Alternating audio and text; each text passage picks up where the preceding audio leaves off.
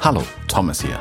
Die Links, wo ihr das heute besprochene Buch kaufen könnt, findet ihr wie immer unter www.fotologen.de und in den Shownotes eures Podcast-Players. Und jetzt viel Spaß mit der heutigen Episode.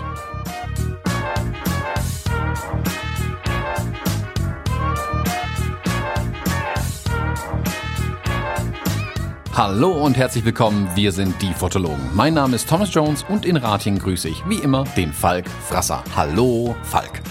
Hello, good morning, Mr. Jones. Guten Morgen, Herr Frasser. Falk. Thomas. Herzlich willkommen im Fotologen Buchclub. Er ist wieder da. Von den Toten ja. auferstanden. Ja. Und, und vor allen Dingen haben wir jetzt einen ganz besonderen Buchclub, weil wir haben den Autor da. Mhm. Und wir können zaubern, wir sind trotzdem zu zweit. ja, das ist eigentlich wirklich ein, in mehrerlei Hinsicht ein besonderer Buchclub tatsächlich. Ja, Thomas, also ich freue mich wie ein Schnitzel, dass das funktioniert hat, dass du dein Buch verlegst. Ich glaube, die Vorbestellungszahlen sagen ähnliches und ich glaube, wenn ich mit den Leuten darüber rede, im Moment äh, habe ich nicht so viel zu erzählen, weil alle fragen, wann kommt dann das Buch und das ist echt nicht übertrieben. Und äh, hätte ich die Footies noch am Start, würde ich völlig ausrasten. Wir gehen gleich mal ein bisschen inhaltlich, aber ich freue mich ohne Scheiß sehr, dass das Ding äh, draußen ist und habe ja viel mit dir geschwitzt und geblutet und glaub mir, wenn ich in deinem Körper gesteckt hätte, hättest du das Buch nicht geschrieben. Ich würde jetzt irgendwo in der Klapse sitzen und äh, durch die Gitterstäbe die Vögel anheulen. Nein, es gibt heute keine Gitterstäbe mehr, aber das hätte mich verrückt gemacht. Also Chapeau, dass du das geschafft hast. Du hattest ein bisschen Zeitnot. Ja, hin und, hin und wieder hatte ich zwischendurch ein ganz klein wenig Zeitnot, das stimmt. ähm, ich kann gerade nicht, ich bin hysterisch. genau, so, so, so klang das die meiste Zeit. Aber zu allen, jederzeit, überall. Also selbst wenn ich, keine Ahnung, beim Friseur gesessen bin, habe ich den angeschrien, ich kann nicht und bin aufgesprungen mit einer halben Frisur und davon gerannt. Ähm, ja, also das war wirklich äh, schon ein Stück Arbeit. Das ist gerade eben, wir haben uns gerade vor der Sendung schon ganz kurz unterhalten, logischerweise. Ähm, was gerade eben auch gesagt, erst beim Aufmachen und Durchlesen des Buchs hast du jetzt den, den Umfang und den Aufwand nochmal so richtig umrissen. Es ist halt wirklich so, wenn das dann mal vor einem liegt und mir ging es genauso, ähm, sieht man erst nochmal, boah, okay, ja. so kein Wunder war das so viel Arbeit. Ne, also alle Projekte, die wir im Leben irgendwie angehen, die ein bisschen mehr sind als ein Schulaufsatz von drei DIN A4 Seiten, aber selbst da war es manchmal so, muss ich ehrlicherweise sagen. Aber alle Projekte sehen ja vorher nicht so schlimm aus wie nachher. Das heißt, zum Glück haben wir irgendwie so einen Schutzmechanismus in der Hirse, der sagt, okay, vor uns ist nicht der Berg, der vor uns ist. Wenn man zurückschaut, sagt man sich fast immer, gut, dass ich das nicht gewusst habe, dann hätte ich es nicht gemacht oder hätte ich es vielleicht nicht gemacht oder so. Und ähm, jetzt aus der Betrachtersituation ist einfach tatsächlich so. Ne? Also ich weiß nicht, wie es dir geht, aber ein empathisches alter Schwede, das ist bestimmt viel Arbeit. Selbst wenn ich mich in die Rolle versetze, Perspektiven verändere und mir wirklich Mühe gebe, mir das vorzustellen, dann ist ein drüber reden immer das eine und äh, Empathie bekunden und solche Sachen das andere ist aber, wenn man es dann vor sich liegen hat. Ne? Und wir sind jetzt wenige Tage vor Release. Das heißt, ähm, jetzt, während wir das aufnehmen, kennen halt du, ich und der Lektor dieses Buch und, und die Lou und drei, vier andere Leute vielleicht, aber ansonsten halt keiner. Und ähm, jetzt sepp ich hier durch die Seiten. Ich kann leider noch nicht blättern, das ist ein PDF, was ich hier habe. Ähm, und muss sagen, das ist ein fetter Berg, den du bestiegen hast. Und ähm, wenn man sich das dann mal so anguckt, also jeder, der es kauft, ähm, kann sich wirklich mal Gedanken machen, wie so ein Buch entsteht. Das ist wirklich faszinierend. Also das ist, äh, ja. Ich hatte ja sogar im Campus angekündigt, hier immer mal wieder Bilder zu posten und ein bisschen über den Entstehungsprozess zu schreiben. Dann ist mir irgendwann zwischendurch aufgefallen, dass ich sogar das dann vergessen habe in dem ganzen Stress und Chaos. Und erst jetzt, so nach ja. zwei, drei Monaten, habe ich mal wieder was gepostet. Ähm, ja, es ist aber deine Analogie mit dem Berg, das passt am ehesten. Ich glaube, wenn, wenn ich vorher gewusst hätte, wie viel Arbeit es dann doch ist, hätte ich es mir anders überlegt. Ähm, aber es ist wie bei den äh, Schulreferaten. Also man denkt sich, ah ja, easy, das mache ich ganz locker. Und wenn man sich dann tatsächlich mal hinsetzt und das bearbeitet, dann merkt man erst, oh, oh je, das ist ja doch ganz schön was zu tun. Ähm, ja. Und vor allem Bereiche, an die man vorher vielleicht gar nicht gedacht hätte. Also Sachen wie die Bildredaktion zu machen. Also selbst auszuwählen, welche Bilder sollen jetzt rein. Das frisst so viel Zeit am Ende irgendwie. Ja. Also ja. ja, schon faszinierend. Das wird, glaube ich, also da wir ja extrem viele Fotografen dabei haben, wir haben zwar auch Hörer, die keine Fotografen äh, sind oder nicht fotografieren, aber die meisten machen das ja doch. manchmal reicht es ja, wenn man sich äh, überlegen muss, welches Instagram-Bild poste ich jetzt. Das ist ja schon Stress. Und du hast hier 320 Seiten voll. Mhm. Das, ist, das, ist, völlig verrückt. Das ist, ein, das ist das größte Instagram-Profil der Welt und dann hast du immer noch keinen Text geschrieben. Ja, also sehr, sehr geil. Ähm, aber was, was ich mir gerade so gedacht habe, eigentlich glaube ich, wir haben das ja immer angerissen. Wir haben drüber gesprochen, irgendwann hast du es rausgelassen, der Thomas schreibt ein Buch und so. Verzeihung. Ähm, erzähl uns doch mal, wie das dazu gekommen ist. Also das würde ich tatsächlich noch mal ein bisschen aufrollen wollen, weil nicht jeder hört jede Episode und ähm, ich finde die Entstehungsgeschichte eigentlich total spannend, auch im Sinne der Motivation was passiert, wenn man Dinge anfängt. Also wir könnten jetzt anfangen, äh, dass wir den Podcast angefangen haben, aber ähm, äh, versuch mal ein bisschen abzureißen. Wie kommt es dazu, dass der Thomas Jones, der vor ein paar Jahren Steckdosen verkauft hat, das ist gemein gesprochen, das kann man nicht. Wie kommt es dazu, dass der Thomas Jones, der Steckdosen verkauft hat, jetzt Buchautor ist im Fachbuchverlag? Ähm, in dem Jahr, in dem ich geboren wurde. Nein, so, so weit vorne, vorne fange ich mal nicht an. Ähm, ich hatte ja dieses ähm, E-Book geschrieben mit diesen JPEG-Rezepten und das war ja auch so ein, ich will nicht sagen Hauruck-Aktion, aber es war so eine Entscheidung, manchmal trifft man so Entscheidungen, wo man sich denkt, wieder besseren Wissens ähm, oder besseren Glaubens mache ich das jetzt. Also wie bist du denn darauf gekommen? Zwei Sätze. Also weil, weil genau, also eigentlich äh, genau, wäre vielleicht gar keine Ahnung. Ich fange noch ein bisschen weiter vorne an. Ähm, die Fujifilm-Kameras, die ich benutze seit hm, drei, vier Jahren jetzt dann, mhm. die können relativ gut, was ein Understatement. Die können sehr gute JPEG-Dateien produzieren in der Kamera schon. Also man muss nicht unbedingt mit RAWs arbeiten, sondern man kann tatsächlich nicht nur verwertbare, sondern sehr gute JPEG-Dateien direkt aus der Kamera rausbekommen. Das funktioniert zum einen über die Filmsimulationen, die drin sind. Dann ist es schon gar nicht schlecht. Wenn man sich dann aber ein bisschen ransetzt und dahinter klemmt und mit allen anderen Optionen ein bisschen rumspielt, kommt man weg von Filmsimulation hin zu JPEG-Rezept, wenn man alle Einstellungen einfach zusammennimmt und damit noch mehr machen kann, noch viel kreativere Looks tatsächlich hinbekommen. Man kann sich das so ein bisschen vorstellen wie mit den Presets in Lightroom. Ungefähr, mhm. ganz ungefähr nur. Nur man hat sie schon dabei. Man hat sie also halt schon dabei, genau. Ähm, die kommen dann out of cam quasi. Man muss nicht mehr an den Computer so. Genau, man muss eigentlich nicht mehr hinterher äh, rangehen an die Dinger. Ähm, ich habe dann festgestellt, bei dem, wenn ich, ich mich mit anderen Fuji-Fotografinnen und Fotografen unterhalten habe, auch mit dir zum Beispiel, habe ich festgestellt, scheinbar habe ich mich nur in der Tiefe wirklich so sehr damit beschäftigt. Also andere kratzen da echt nur an der Oberfläche und verpassen eigentlich ein Stück weit ähm, die, die, die Macht und die, die Möglichkeiten, die da dahinter stecken. Und ähm, dann dachte ich mir, hey, okay, das will ich irgendwie den Leuten erklären. Da habe ich irgendwie mal so ein bisschen mal einen Blogartikel drüber geschrieben, wo ich so zwei, drei Looks irgendwie erklärt habe. Und dann habe ich gemerkt, wow, okay, die Leute ähm, finden es echt cool. Also das sind, keine Ahnung, wie da die, also wie sehr die Zahlen da bei uns nach oben geschnellt sind auf der Fotologen-Website über diesen einen Blogartikel. Dann habe ich einen zweiten geschrieben, dann ging es noch mehr nach oben und dachte mir, okay, das ist ein Thema. Ich find's gut, da sollte ich mehr dazu schreiben. Da reicht ein Blogartikel vielleicht tatsächlich nicht aus. Und bin dann hergegangen und habe mich hingesetzt und gedacht, ähm, cool, da mache ich ein E-Book draus. Ähm, kam auch dazu, weil ähm, die Fotohits, das Magazin, hatte mich angeschrieben, dass sie einen Teil von meinem Blogartikel im Magazin veröffentlichen wollen und dachte mir, oh, das wäre cool, wenn ich dazu ein E-Book hätte, was man dann vielleicht online sich erholen kann, wo es noch mehr Inhalt hat. Und da habe ich mich vier Wochen lang hingesetzt und dieses E-Book damals rausgerockt und dann nochmal vier Wochen hingesetzt und es auch richtig gemacht. also selbst das hat zwei Anläufe gebraucht. Und das E-Book habe ich dann Anfang 2019 angefangen zu verkaufen über die Fotologen-Website. Und das, obwohl es ein bisschen ein Pokerspiel war, also wie gesagt, acht Wochen Zeit sind da irgendwie schon reingegangen. Und das muss sich dann ja auch irgendwie für mich lohnen. Also ich lebe ja da davon von meiner Zeit, die ich sonst verkaufen kann. Sprich, das muss sich auch irgendwie lohnen. Und es hat sich tatsächlich. Also das Buch, das E-Book ist so gut angenommen worden. Da, an der Stelle vielleicht nochmal auch ähm, vielen Dank an all die es gekauft haben da draußen.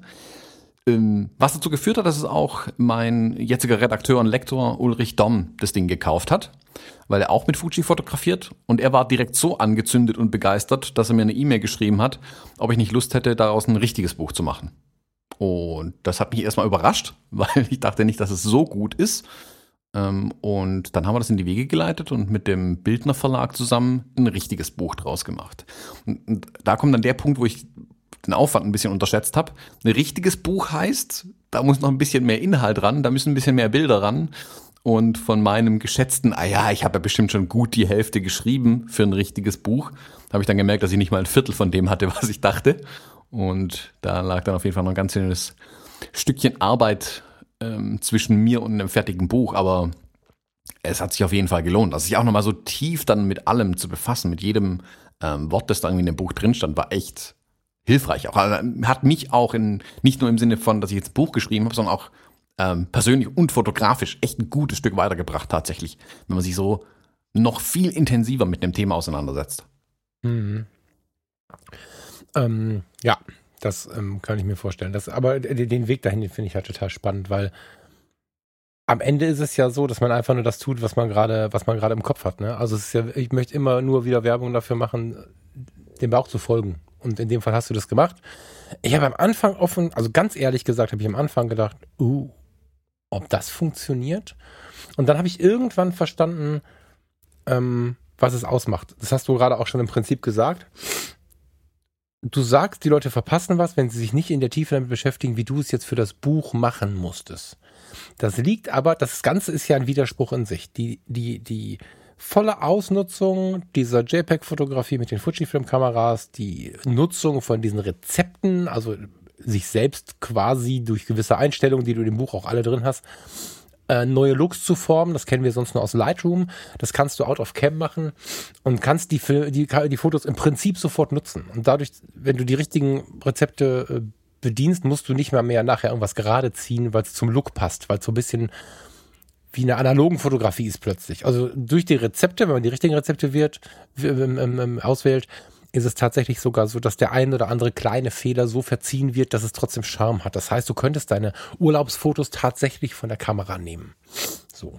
Ohne die stundenlang zu bearbeiten und dann können die Familie die Urlaubsfotos aus dem Juni irgendwann zu Weihnachten sehen. Nee, die können die im Juli sehen oder Ende Juni oder so. Und das, der Widerspruch in sich ist aber, eigentlich vereinfacht das ja den fotografischen Workflow ums Hundertfache und macht da einen unglaublichen Gewinn für die, die wenig Zeit haben, die es vielleicht unkompliziert haben wollen und so. Diese tiefe Beschäftigung damit, die du jetzt aber hinter dir hast, die widerspricht dem Wunsch nach nicht viel Zeit damit verwenden und widerspricht dem Wunsch, es einfach haben zu wollen. Jetzt hast du da wirklich genau in die Kerbe getroffen, weil du hast für die Leute, die keinen Bock haben, so sehr in die Tiefe zu gehen, das Ganze so aufbereitet, dass sich es halt ganz geil liest man kann mit einem perfekten Inhaltsverzeichnis irgendwie auch weiterblättern, wenn es mal nicht so das Thema ist für einen. Und das finde ich halt geil. Ich bin ja nicht so ein Technikhansel. Das weiß jeder, der hier schon mal ein bisschen länger zugehört hat, dass du total gern technisch in die, in die Tiefe gehst und ich erzähle irgendwas von Gefühlen und von Bildwirkungen und von Psychologie und so. Ähm, und da machst du aber was, du legst mir dieses Buch hin und ich blätter drin rum und sag, hey wow, die X100V oder X200 oder wie auch immer sie heißen will, also der Nachfolger der X100F steht in den Startlöchern und ich hatte eine geile Zeit mit einer Canon Vollformat über die Schulter und dieser kleinen X100F um, die, um den Hals gehangen. Vielleicht wird das wieder mein Hochzeitssetting. So. Weil da bekomme ich wieder richtig Bock auf die Fuji-Kameras. Die werden es nie alleine sein, weil ich immer diese Canon dabei haben will. Das habe ich in den Jahren jetzt gelernt. Aber so einem Typen wie mir, der nicht so tief in die Technik gehen will, dem bereitest du das so cool auf, da macht es halt Sinn. Ja, also das, das Inhaltsverzeichnis liest sich schon total spannend und äh, selbst wenn du, manchmal gehst du echt tief rein, ne? Aber du fängst dann mit Dingen an, die wird sich der so mancher Fotograf, äh, Berufsfotograf anschauen können. Am Ende ist ja so, was ist denn das JPEG? so, ja, solche Fragen. Ähm, frag mal einen Berufsfotografen, der 20, 30 Jahre im Job ist, was ein Sensor ist, wie der genau funktioniert und was die unterschiedlichen Sensortypen sind. Was ist ein Film? Aus welchem Material besteht ein Film? Was ist ein JPEG? Und gibt es verschiedene JPEGs? Solche Fragen beantwortest du, wie ich finde, ziemlich geil ähm, formuliert. Und wenn dann man da keinen Bock drauf hat, dann blättert man halt drei Seiten weiter. Also du bereitest das auf für den, der keinen Bock hat. Und damit wird es halt rund. Mhm. Also im Prinzip hätte das Buch jetzt, müsste das Buch den Fuji-Kameras beiliegen. Ne? Also jetzt, im Prinzip müsste jetzt jemand, der äh, Fuji-Kameras vertreibt, keine Ahnung, Fotoleistenschneider, Fotokoch, Foto, wie heißen sie alle, ja, die müssten jetzt eigentlich sagen, okay, wir legen unseren Kunden so ein Buch dabei. Weil ähm, damit wird das Ding richtig rund. Da habe ich nicht nur die Möglichkeit, Classic Chrome und diese ganzen Dinge auszuwählen und so zu benutzen, wie sie sind, sondern es erweitert die Möglichkeiten ums hundertfache und da nutzt man sie auch. Die, ganz ehrlich, wer liest die Bedienungsanleitung? Und mhm. Äh, liest sie so, das musst du ja auseinanderarbeiten. Und das hast du gemacht. Und damit hast du halt mit diesem Widerspruch aufgelöst. Weil mhm in der RAW-Zeit müssen wir uns das Einfache umständlich erklären lassen. Und das machst du damit. Das finde ich cool. Genau, das ist so ein Grundsatz bei mir tatsächlich mit der Fotografie. Ich versuche das ja so einfach wie möglich zu halten, so wenig Komplexität reinzulassen wie nur möglich. Also so viel wie nötig, aber so wenig wie möglich. Ähm, mhm. Weil ich glaube, dass es also durch die ganze Fotografie hinweg viele Sachen viel zu sehr verkopft werden manchmal ähm, mhm. und es eher kontraproduktiv ist für gute Ergebnisse. Und äh, du hast gerade ganz viele Punkte angesprochen, ich versuche mal noch ein paar aufzugreifen.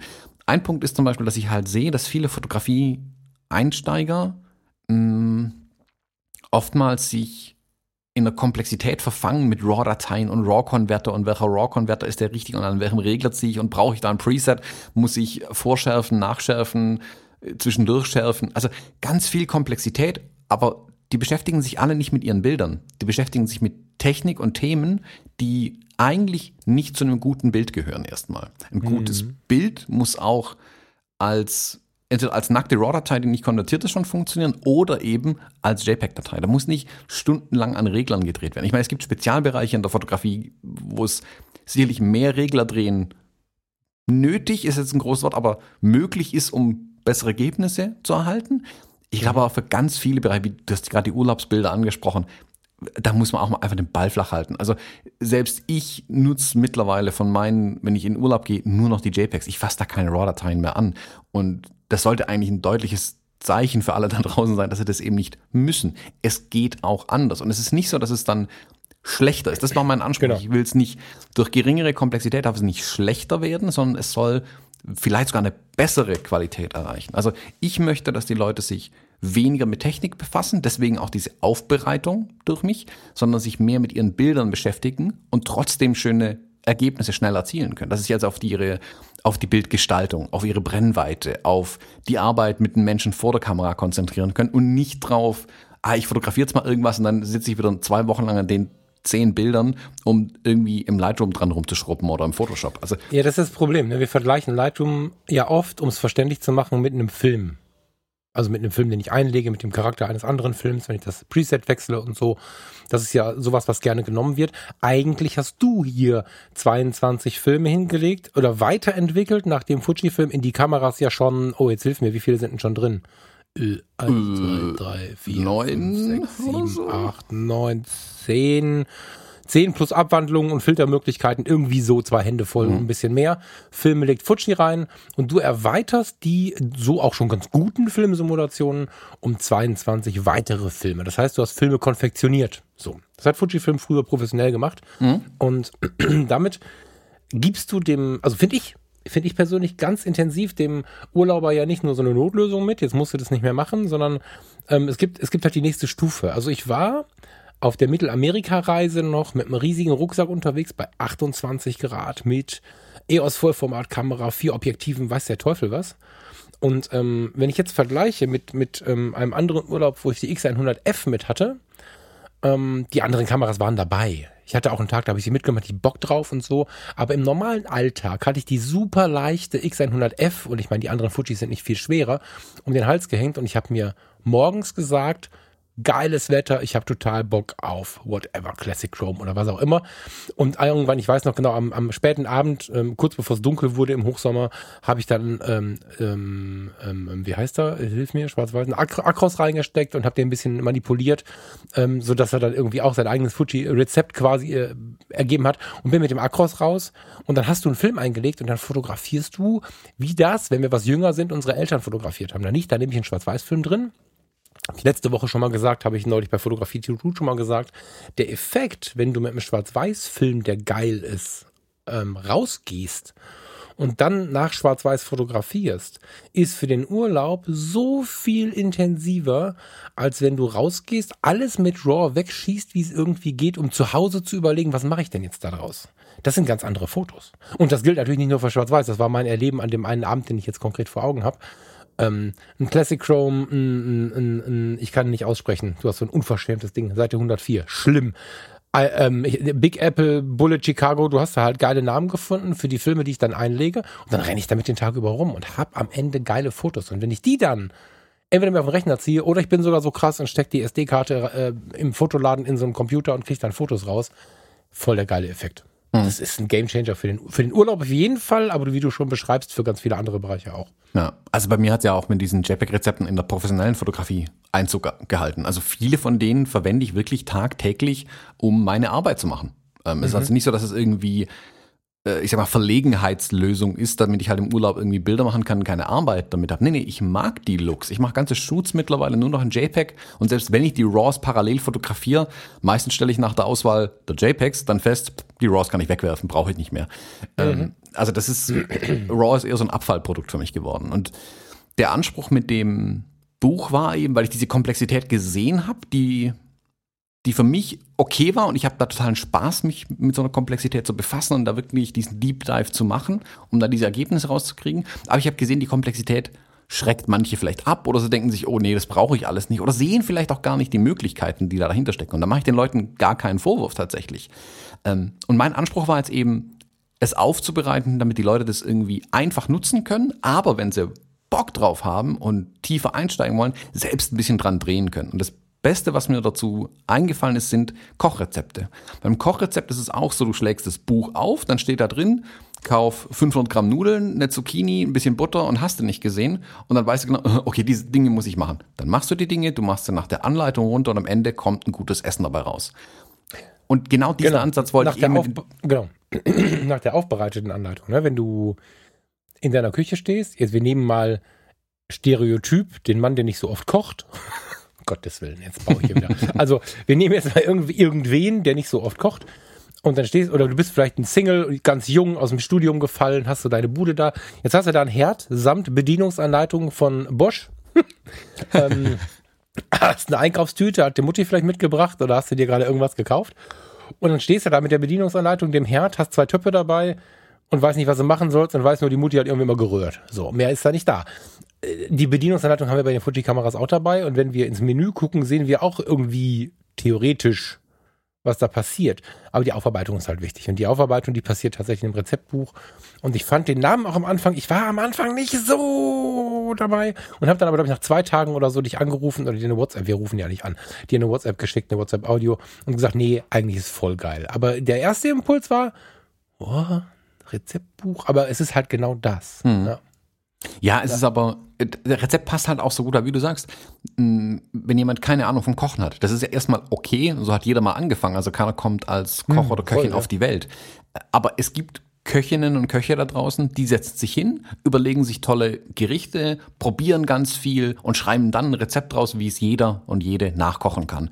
Und genau das wollte ich eben mit diesen Rezepten erreichen. Dass man ein Rezept da liegen hat, mit dem man es erstmal nachkochen kann, äh, diesen Bildlook. Aber wenn man möchte und sich denkt, hm, könnte ich statt einer äh, grünen Zucchini auch mal eine gelbe verwenden, könnte ich statt Schatten plus eins auch mal Schatten plus zwei verwenden, selbst dann angeregt wird einfach, ähm, auch dran rumzuspielen, zu sehen, okay, guck mal, die Komplexität ist zwar noch da, aber ich habe jetzt schon mal, was das funktioniert, jetzt kann ich abweichen. Und ich kann bewusst abweichen und dann das Ergebnis mit dem vergleichen, was ich schon hatte. Also ich muss nicht unten anfangen, bei null, sondern ich habe schon was Cooles, jetzt kann ich es erstmal kaputt machen und gucken, ob es mir dann immer noch gefällt oder ob es mir vielleicht Ja. sogar besser gefällt. Also keine Ahnung, du kennst es auch vom Kochen. Du nimmst manchmal, hast ein Rezept, denkst dir, boah, keine Ahnung, Kräuterseitlinge finde ich sind blöde Pilze, ich nehme Champignons und schmeckt mir besser. Super, dann mach das doch. Also das, es soll ja ähm, niemand sich eingeschränkt fühlen durch die Rezepte. Das soll wirklich eigentlich ein Stück Freiheit sein. Diese Rezepte nämlich eine Basis, von der aus man sich dann selbst auch weiterentwickeln kann tatsächlich. Und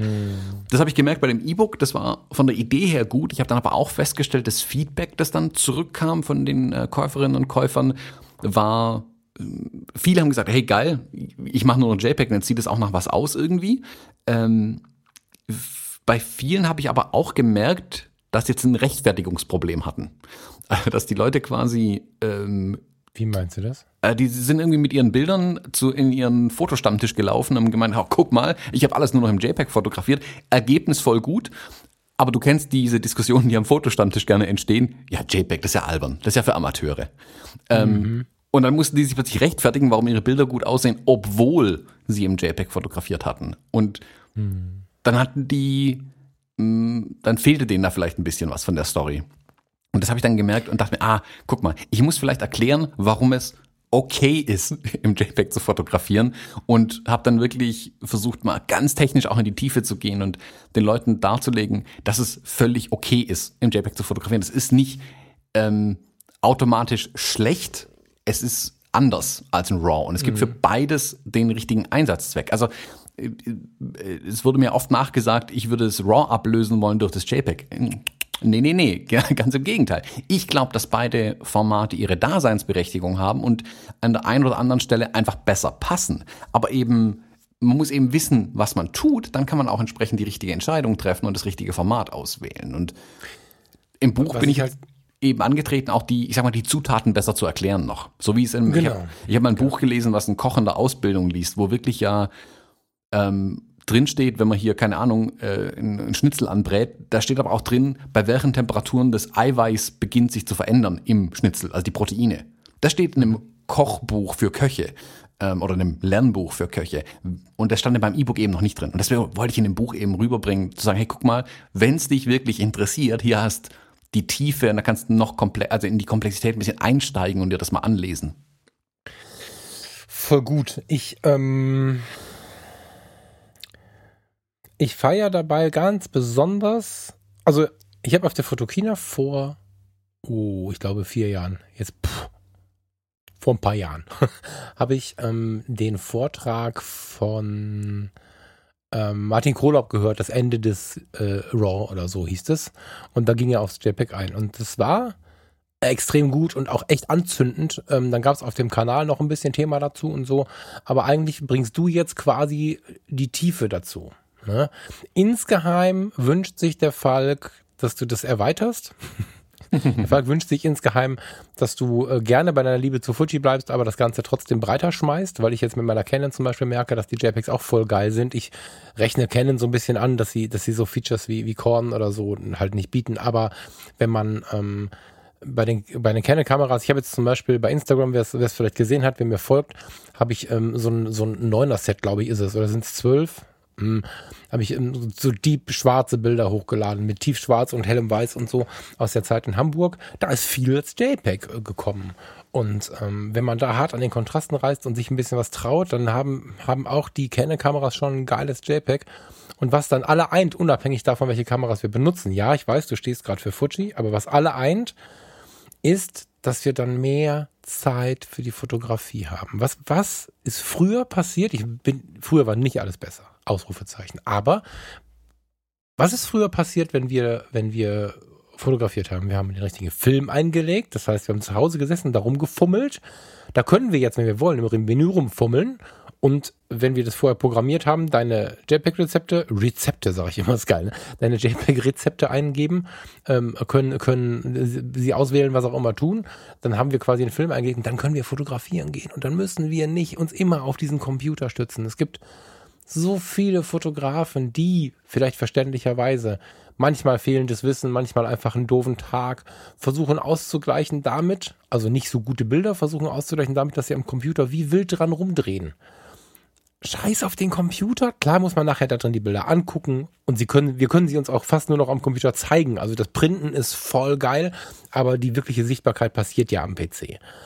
Aber wenn du sie sofort fertig hast und wenn du, wenn du jetzt äh, es ganz genau haben willst, dann hättest du halt nochmal eine Photoshop Elements für 80 Euro. Aber im Prinzip hast du es fertig und kannst dich um die Fotografie kümmern. Ich finde es so schade, dass so viele Fotografen ihre ganze Energie auf Lightroom oder Capture One setzen und da stundenlang drin rumrühren. Aber auf dem Foto haben sie die Bildgestaltung nicht beachtet. Dann mhm. ziehen sie irgendwas rein und machen irgendwas und legen große Effekte drüber und irgendwann geht die Bildgestaltung dadurch so ein bisschen in den Hintergrund. Ich mag bei einem Schwarz-Weiß-Foto auch auf die Fresse. Ich mag ein fettes Korn, ich mag ein tiefes Schwarz. Das ist auch ein Effekt. Aber grundsätzlich ist es voll geil, das schon zu erschaffen und sich dann wirklich Mühe zu geben. Nicht, ich nehme einen größeren Ausschnitt. Gibt viel, ich kenne viele Leute. Ich gehe mal fünf Schritte zurück oder ich zoome weiter raus, je nachdem, wie ich das mache.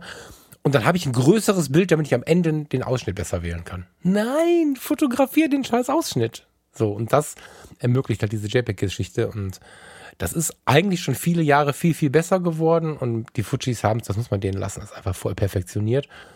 Ja, und du, wie gesagt, ich finde, äh, dass du es so sehr auf die Spitze getrieben hast, dass das Ding zu jeder Fuji-Kamera gehört.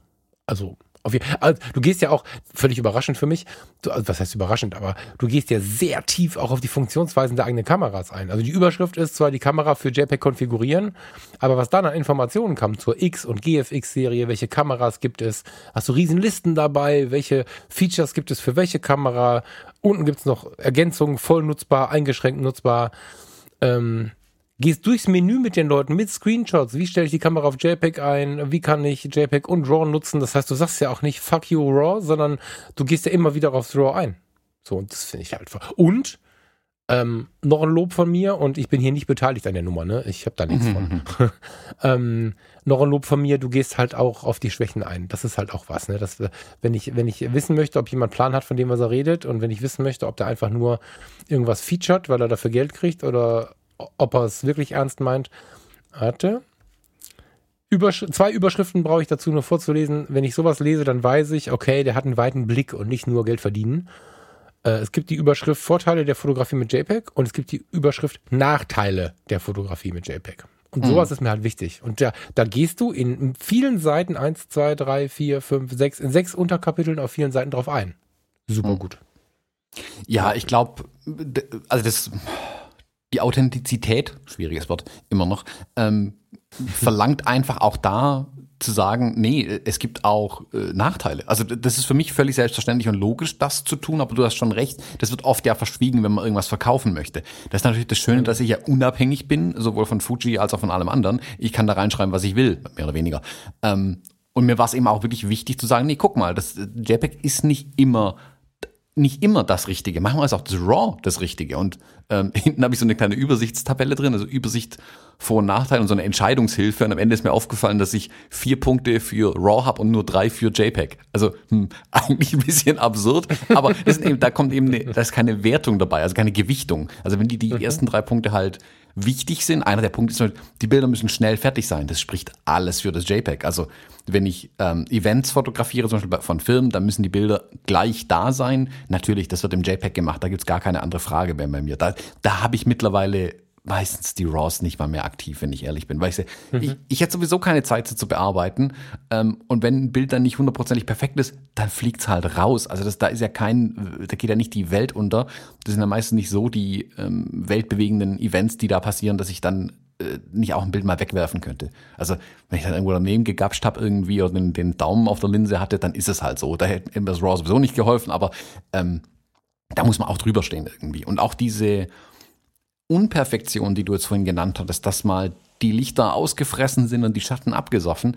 Ich finde, Fotos müssen leben. Also lasst eure Bilder doch mal leben. Lasst die mal einen Ticken an der Stelle vielleicht auch unscharf sein. Da darf eine Bewegungsunschärfe mal drin sein. Da darf auch mal das falsche Auge scharf sein und so weiter. Dieser zu hohe Perfektionsanspruch hält viele da draußen davon ab, überhaupt mal gute Bilder zu machen, weil sie schon perfekt haben wollen eigentlich. Aber ein Bild muss nicht perfekt sein, um, also um gut zu sein. Ein Bild muss wichtig sein. Also es muss was, was, was zeigen, was ist da drauf, was ist eine Geschichte, was steckt da dahinter, was, was will der Fotograf oder die Fotografin mit dem Bild sagen und nicht, oh guck mal, ich habe echt lange an den Reglern gedreht und habe äh, 36.000 Aufnahmen übereinander gelegt für das HDR-Bild hier, das grauenhaft aussieht. Ähm, es ist wichtiger, besser zu fotografieren. Thomas, sei bitte ein bisschen sensibel. Ja? Ich möchte nicht immer diese Mails bekommen, dass wir so unsensibel sind. ja, also. Äh, pass auf, es ist ja, pass auf, ich will da noch eine Stufe weitergehen. Ich beschäftige mich, also eigentlich, also kennengelernt haben wir uns ja mit dem radikal schwarz-weiß-Frasser. So. Also genau. unser, unser erstes Gespräch be beschäftigte sich ja damit, dass äh, Farbfotografie äh, scheiße ist. das ist jetzt übertrieben, das ist jetzt, äh, ne? Aber wir haben uns, oder ich habe mich äh, darüber ausgelassen, damals, als wir uns kennengelernt haben, an diesem tollen Tag, ähm, dass, dass ich gerne Hochzeiten und jedwedes Tu nur noch in Schwarz-Weiß abbilden würde. Ähm, habe jetzt, weil ich ja jetzt auch ein gutes Jahr mehr Job als freie Arbeiten gemacht habe, da so ein bisschen Abstand zu bekommen und habe sofort gemerkt, jetzt wo ich wieder deeper hineinspringe, Schwarz-Weiß ist meine Welt. Ähm, jetzt hast du nicht so viele Schwarz-Weiß-Rezepte, was aber Schwarz-Weiß, analoge Fotografie, also Schwarz-Weiß ist ja. Es gibt ja eigentlich keinen Grund, keinen vernünftigen Grund, aus einem Sensor, der alles aufzeichnen kann, was man sehen kann, ein schwarz-weißes Foto zu machen. Es gibt keinen, keinen pragmatischen Grund, sondern nur den emotional verstärkenden Grund, der, der, der aus der alten Möglichkeit äh, kommt, überhaupt was abzubilden, die ja erstmal nur schwarz-weiß war. Das heißt, das ist ja schon mal so ein historisches Ding. Wenn ich jetzt in schwarz-weiß abbilde, ich werde kein geiles, spürbares Schwarz-Weiß-Foto machen, zumindest nicht von einem Menschen und von, von irgendwas Emotionalem, wenn ich Perfektion raushole. Das geht bei manchen Architekturgeschichten und so. Ansonsten muss so ein Ding ein bisschen Gas geben. Ein richtig geiles Schwarz-Weiß-Foto muss meiner Meinung nach ein tiefes Schwarz haben. Das hieß dann früher in der Digitalfotografie in den ersten Jahren mal abgesoffen. Und es braucht ein geiles Weiß, das hieß dann ausgefranst. Aber wenn heute was ausfranst oder absäuft, sieht es noch lange nicht so schlimm aus, wenn du es mit einem guten Printer gedruckt hast, wie das früher war. Wir haben da auch noch so ein bisschen die Horrorvorstellung von unseren ersten Digitalfotos im Kopf.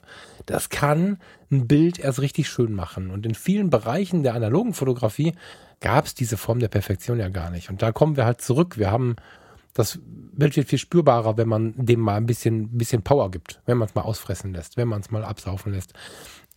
Wie oft haben wir alle schon mal ein Papierfoto in der Hand gehabt, wenn wir denn die analoge Zeit kennen und sagen, wow, das war so jetzt äh, nicht äh, gewollt, aber das sieht ganz schön geil aus. Das, mhm. Den Effekt bekommst du halt auch da wieder geschenkt quasi. Ja. ja. Also Perfektion hat schon viel zerstört, was man eigentlich spüren wollte. Kennt jeder aus der Beziehung. Wenn die Perfektion Einzug, Einzug erhält, dann ist mit der Leidenschaft nicht mehr weit. Da muss auch mal einfach äh, quick and dirty gehen. Das muss einfach mal irgendwie ja, aus dem Bauch heraus passieren. so Und nicht nur nach dem Beziehungsratgeber. Hm. Ja, und wie gesagt, ja. die, die Bilder, also die Fotografie mehr, mehr betreiben und weniger äh, an irgendwelchen Reglern rumziehen. Das ist so, dass dann wird man automatisch, äh, erkennt man auch selbst viel besser, was sind denn die Bilder, die mich tatsächlich bewegen, die andere bewegen und ähm, wenn man mehr fotografiert. Also mehr fotografieren ist so das, was man eigentlich genauso gut hätte über das Buch drüber schreiben können, aber es beschäftigt sich dann äh, intensiv doch eben mit einem Teilaspekt dessen nur. Also ich reiße das zwar hin und mhm. wieder an, dieses Thema, fotografiert mehr, geht raus, macht mehr Bilder und ähm, guckt euch eure Bilder an, aber versucht nicht stundenlang dran rumzufummeln. Ähm, aber es geht dann doch um die JPEG-Rezepte im Kern in diesem Buch. Mhm. Ja, das ist aber der Effekt daraus. Ne? Mhm. So.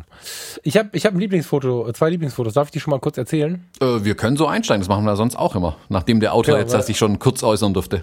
Der, der Autor durfte sich kurz äh, 37 Minuten und 27 Sekunden äußern und jetzt, ähm, also die absolut geilsten Fotos in deinem Buch, weil man, muss auch sagen an der Stelle, also ich habe das Buch schon gesehen, äh, ihr wahrscheinlich nicht, beziehungsweise einige haben es vielleicht gekauft, die blättern gerade drin rum, aber ähm, es ist ja noch nicht so lange auf dem Markt, wenn die Episode draußen ist das ist auch ein Bildband von Thomas Jones, muss man sagen. Aufgrund der Fachthematik hast du natürlich so manches Bild in einem anderen Format, als ich mir das gewünscht hätte, ne, so. Aber eigentlich ist es auch ein Bildband von Thomas Jones und auf eine ganz sympathische Art und Weise, weil ähm, es sind auch viele Bilder dabei, die sind, ähm, wie sagt, äh, wie sagt mein Liebster, ähm, Vincent Peters immer, unprätentiös. Mhm.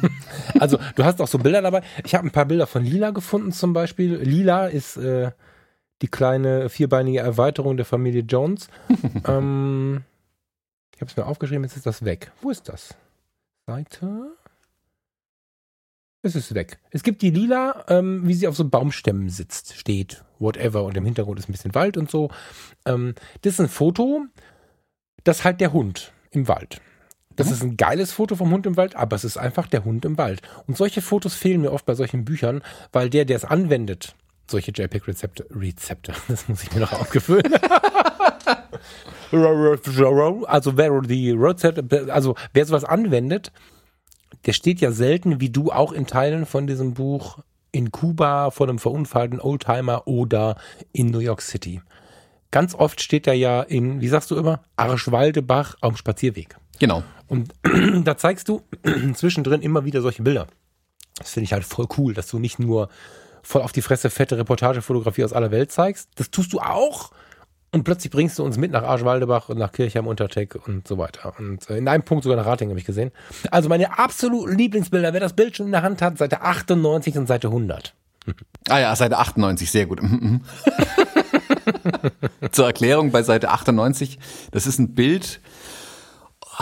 Ich müsste in die EXIF-Daten reinkommen. Ich würde sagen, das ist morgens um drei oder vier entstanden. Da sind wir nach einer ähm, ja, lustig feuchtfröhlichen Nacht im Toms in Rating bei dir zu Hause gesessen und haben mit deiner uralten Kamera rumgespielt und habe ich einen Schnappschuss mit meiner X100F gemacht. Und das Bild gefiel mir aber tatsächlich so gut, dass ich es dann hier mit reingenommen habe. Äh, da sieht man den Falk eben mit so einer Exa 1b rumspielen und durchgucken. Wobei, das Schlimme ist ja, du, du, guckst ja nicht mal durch, weil das ist ja eigentlich ein Sucher, in dem man von oben reingucken müsste. Ich gucke hinten in den digitalen Sucher. Thomas, ich weiß nicht, wieso du so ein Buch, äh, so ein Bild in ein Buch packen kannst, was im deutschsprachigen Raum verlegt wird und demnächst in den Bücherregalen steht. Da ist der Falk, der hat mindestens zwei Promille hat seinen, seinen Pullover vom Leib gerissen und sitzt im knuddeligen T-Shirt betrunken mit einer Kamera in der Hand, das kann man alles nicht sehen, aber ich weiß das, und guckt hinten in den Digital Live View einer DDR Exa 1B. Also, als ich das gesehen habe, habe ich gedacht, um Gottes Willen, Thomas Jones. Ja, äh, vielen Dank trotzdem für diese.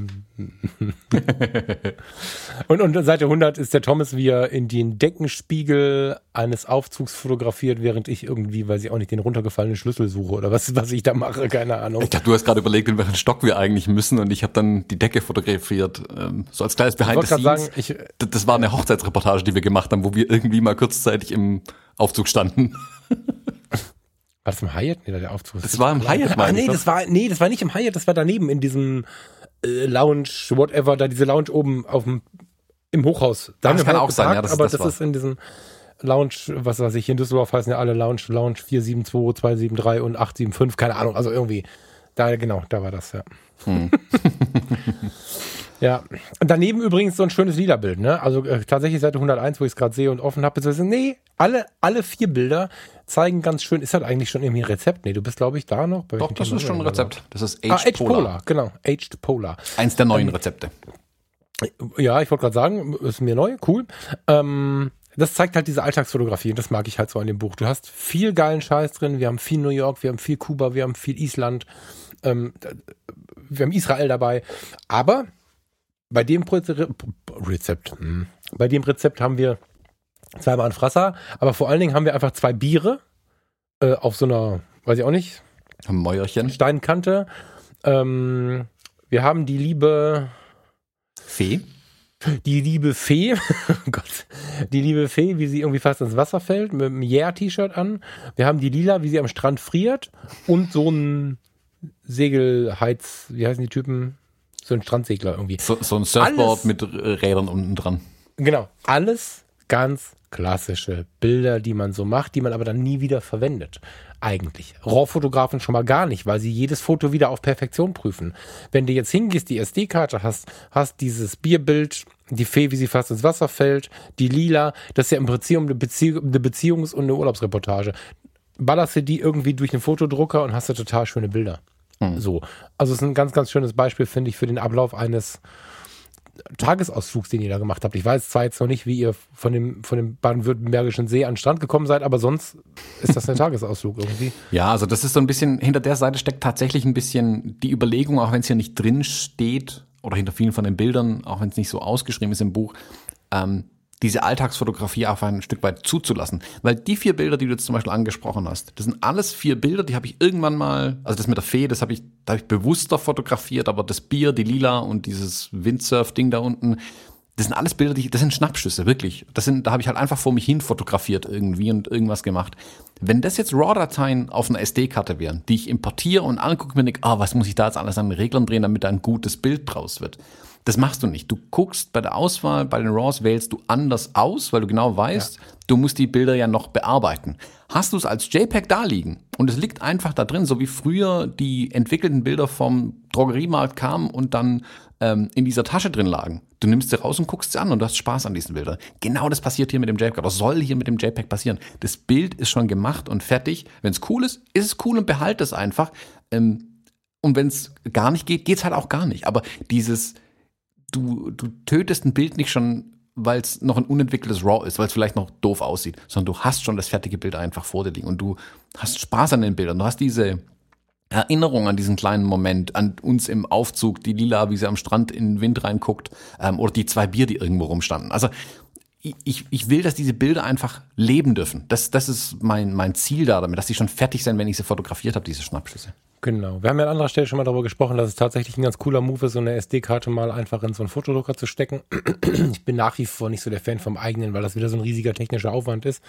Aber ich möchte da tatsächlich die, auch wenn die Druckqualität vielleicht nicht die größte ist, wenn du die SD, wenn du, wenn du solche Bilder in der, also von deinem, von deiner SD-Karte der Fuji in so einen Sofortprinter steckst, auch wenn das Ding von DM ist, ja, so, wie heißen sie bei euch, von so einem Drogeriemarkt halt, dann hast du sie in der Hand.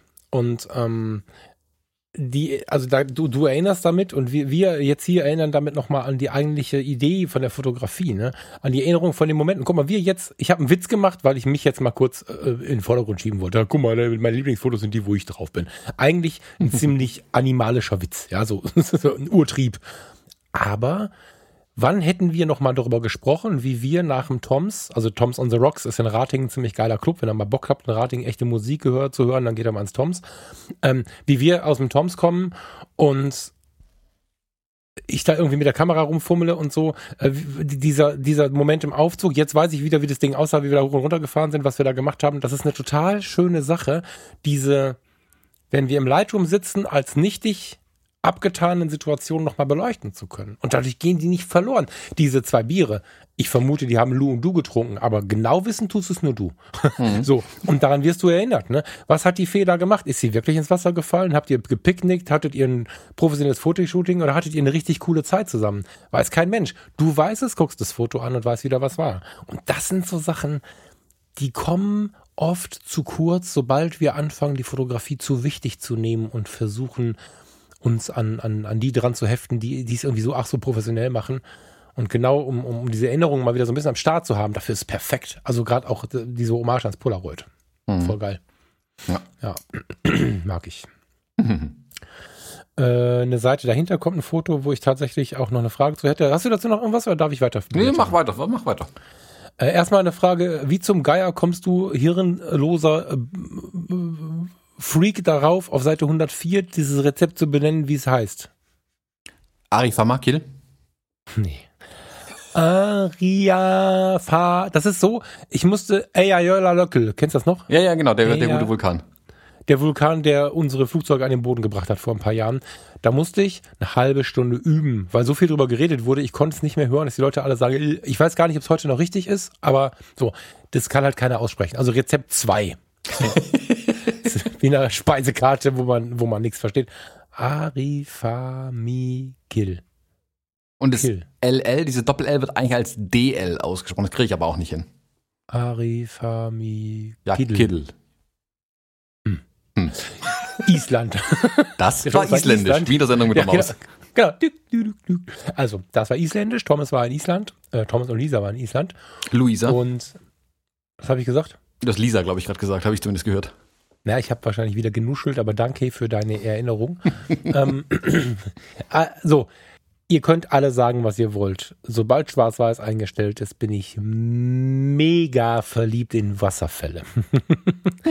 und und äh, alle lästern inzwischen schon über die isländischen Wasserfälle, wo alle mal hingehen müssen und so. Ähm, du hast auf der Seite 105 diesen, weißt du, wie er heißt?